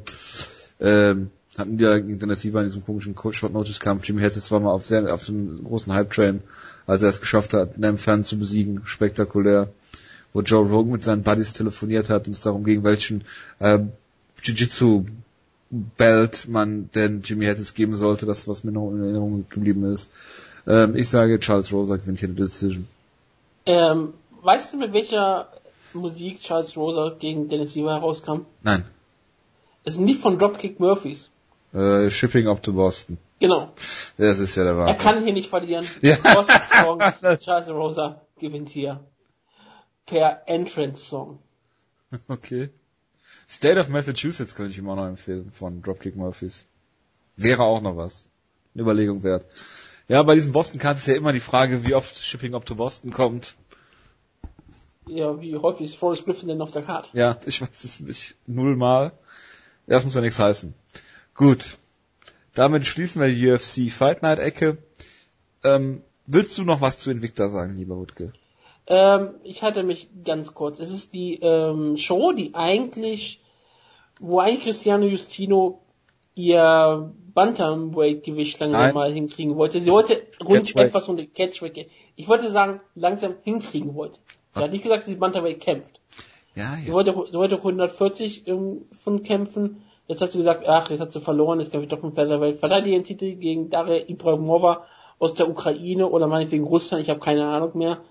Das ist relativ schwierig heute, fährt, äh, heute äh, festzustellen. Ähm, das wird ein ziemlich unterhaltsamer Kampf sein, weil es ähm, Cristiano Justino ist und Cristiano Justino ist immer unterhaltsam, weil sie irgendwelche Frauen ins Gesicht haut und damit sie ausnockt und das ist immer sehr schön. Und es ist äh, fast so wie ein Gabby Garcia Kampf nur mit Niveau. Und das ist eigentlich alles, was ich von Justino erwarte und das kriegen wir auch alles. Wie wir Renato Sosa ähm, gegen Diana Bennett im Strawweight, das ist ein richtig interessanter Kampf, weil beide sind unbesiegt. Beide werden immer wieder gesagt, dass sie in eigentlich eine UFC kämpfen sollten. Und das ist damit auch wahrscheinlich so ein Kampf, dass vielleicht die Siegerin des Kampfes in der UFC enden wird. Ähm, Sosa hat damals ähm, den Kampf gewonnen gegen Kankapea, die er erst letztes Jahr, äh, im letzten Jahr noch geholt. Und ähm, damit war sie, es war für viele Leute eine große Überraschung, aber sie hat ähm, den Kampf wunderbar geholt, eine Pesta Mission, war ein sehr unterhaltsamer Kampf. Diana Bennett, ähm, Argentinier Assassin, natürlich kommt sie aus Amerika, in Utah geboren und aufgewachsen, ja. deswegen ist das logisch. Ist bisher Musik hat ein paar äh, schöne Siege in ihrer ähm, in ihrer Vita, Siege über ehemalige UFC-Kämpferin Jennifer Meyer und über Juliana Peña, also hat damals ähm, Argentinien über ähm, ah, was ist nochmal ähm, Ecuador? Nee, wo ist Peña, Peña her? Peña? Äh, Venezuela? Vene- Venezuela, genau. Nicht die, die andere Flagge. Ich, verwechsel die Flaggen immer so im Kopf. Und äh, sind nicht alle Kolum gleich aus. Kolumbien wahrscheinlich auch noch. Ja, in Kolumbien sind ja alle die gleichen Flaggen. Ähm, Aber Jennifer Meyer hat die alle auf in der Herrn UFC Bolivar irgendwie ähm, Ja. sich beziehen. Das, ist, das macht es noch viel schlimmer, weil es gibt ja noch Bolivien, was nicht die gleiche Flagge hat. Jennifer, Jennifer Meyer hat aber nie in der UFC gekämpft. Jennifer hat nie eine UFC Da gekämpft. da Damien Meyer. Warte, Jennifer Meyer hat nie eine UFC gekämpft. Ehrlich? Nein. Stimmt sogar. Stimmt, die, die, die hatte nur, ja, du hast richtig. Ich habe irgendwie, warum habe ich Jennifer Meyer in der UFC gehabt? Ist, ja- ist auch egal. Ich hatte ernsthaft gedacht, dass sie eine UFC-Kämpferin war. Dann tut's mir gerade ehrlich leid, dass sie den Das Fehler macht gemacht doch nicht. Aber ja, äh, es wird ein wahrscheinlich ziemlich guter Kampf sein. Beide sind, wie gesagt, unbesiegt. Und beide wollen in der UFC kämpfen. Mitsuko Inoue kämpft der Karte. Und Mitsuko Inoue hat immer spektakuläre Kämpfe. Wenn ihr irgendwie einen Kampf auf der Karte sehen, sehen müsst, dann könnt ihr wahrscheinlich Mitsuko Inoue sehen. Die Lacey Shockman, das wird bestimmt sehr, sehr spektakulär. Und du hast die beiden Kämpferinnen, die natürlich, wie wir im Vorlauf besprochen haben, Marina Shafir besiegt haben. Du hast Emma Leibrock gegen Megan Anderson und Amanda Bell gegen Iliana Gomez. Bell und Leibrock haben beide die Super Super, Supernova von Moldova besiegt. Das ist immer sehr, sehr freudig für uns in der Sendung. Ja. Und das Invicta-Debüt von Angela Hill steht an. Genau. Also, falls ihr Samstag nicht vorhabt, ihr habt, Invicta ist immerhin unterhaltsam. Viele Kämpfer kämpfen nicht so Läuft genau. ja auf dem Fight Pass normalerweise. Läuft auf dem Fight Pass, muss man aber extra bezahlen. Ist, ist in dem Sinne Pay-Per-View. Weiß ich doch gewesen, ne? Bitte? Ist doch in dem Sinne aber ein Pay-Per-View, den man extra bezahlen muss. Ja, natürlich. Ist Aber- das so? Ja, war letztes Mal war es auf jeden Fall so. Ach echt? Ich dachte, das ist frei im Fight Pass. Ich guck mal eben nach, ob das so ist. Ich dachte, das wäre im Abo mit drin. Ich guck gerade. Wenn es aber mit drin ist, dann gibt es keine Ausrede, es nicht zu schauen. Ähm, es ist ja auch egal. Es ist auf jeden Fall, falls man Zeit hat, auf jeden Fall süße Unterhaltung. Selbst wenn ihr die Kämpferin nicht kennt, ist es meistens, Invicta hat selten eine schlechte Show. Und selbst die schlechten Shows sind meistens immer relativ ähm, unterhaltsam für das Niveau, das du bekommst. Und du kriegst hier Cristiano Justino und Gewalt ist immer geil. Ja, das äh, auf jeden Fall. Ich guck nur gerade mal. Hier steht nur, dass es in sechs Tagen stattfindet und nichts von, von, von kaufen. Gut, dann ist es ein Fight Pass, also wenn ihr einen Fight Pass habt, dann habt ihr die Show, Show auch zu schauen. Gut. Ja. Das war's dann auch schon wieder für diese Woche. Nächste Woche werden wir uns mit einem ähm, Review dann zu der, zu der Dominic Cruz Show. Wahrscheinlich wird es dann erst Montag sein oder Dienstag oder sowas. Ja, es muss ja Montag sein, weil anders geht's nicht. Ein Preview haben wir dann glaube ich nicht, weil die nächste UFC Show wäre dann erst am 30. Januar. Ich glaube, es ist eine Bellator-Show, aber da sind die Previews immer kurz. Ja. Ähm, kann sein. Äh, Nee, keine Rück- Bellator. Bellator ist auch erst die nächste Woche danach. Es ist nämlich die Rückkehr des äh, Sage Northcutt, die dann endlich zelebriert werden kann. Oh ja. Äh, Barnett gegen Rothwell und äh, Rumble Johnson gegen Ryan Bader. Tarek Seferdin gegen Jake Ellenberger, da freuen wir uns doch alle sehr drauf. Gut. Aber wir können sogar etwas ganz Besonderes doch previewen, wenn du möchtest, nächste Woche. Wer hat denn Geburtstag? Nein, es hat nicht mal Geburtstag, so wie mit Brown Okay. heute. Aber es hat einen Kämpfer Geburtstag, dessen, der mal auf dem Niveau eines Matt Browns war. Auch für Unterhaltungskämpfer. Bei Legacy, Legacy of the im Main Event. Evangelista Simon gegen Athenas Young. Ja. Also das ist doch etwas kommentiert, weißt du- weißt du, vom, weißt du, kommentiert von Michael Chevello und Pat Miletic. Also willst du denn haben? Weißt du, was, was Scott Cokers Bellator eigentlich bucken müsste? Cyborg nein. Santos gegen Melvin Man auf drei. Oh ja, oh, oh ja, das ist, das, das, das ist, das ist Mixed Martial Arts, wie ich sehen möchte. Genau. Also ja. Oder sie bringen Nick Diaz gegen Cyborg Santos bei Ryzen. Ja, das, das ist nur das Real, was man sehen möchte, weil ich von dieser Cyborg fand es im Kampf bis zu seinem wunderbaren Takedown so klar gewonnen ich hat. wollte gerade sagen, Jonas hat doch vor ein paar Wochen mal über diesen Chris Whiteman, was wäre wenn Moment ge ge geredet. Was wäre wenn äh, Ale äh, Andrei Alowski keinen äh, Flying Knee versucht hat gegen Fedor? Was wäre gewesen, wenn Cyborg Santos keinen Takedown zehn Sekunden vor Rundenende gegen Der die Runde nicht stehen wollte. sondern fünf Sekunden, ja. Ja, ich, kann, ich konnte das schon verstehen damals, aber äh, war ein bisschen zu früh. Hätte doof. Legisto Cyborg Santos gegen Carlos Condit gewonnen im Welterweight. Ja, klar. Deswegen. Cyborg Santos, das waren noch Zeiten. Der war ein Welterweight-Kampf. Ja, der hat ja in allen Gewichtsklassen, die es so gibt, auf der Welt gekämpft, glaube ich. Wo, wo findet er jetzt seinen Kampf statt? Warte, ich habe gerade ein bisschen vorgespult, deswegen kann ich gar nicht sehen. So der Kampf, ja, ja, das ist jetzt egal. Der Kampf findet scheinbar im Welterweight statt weiterhin. Also er ist immer noch ein Welterweight.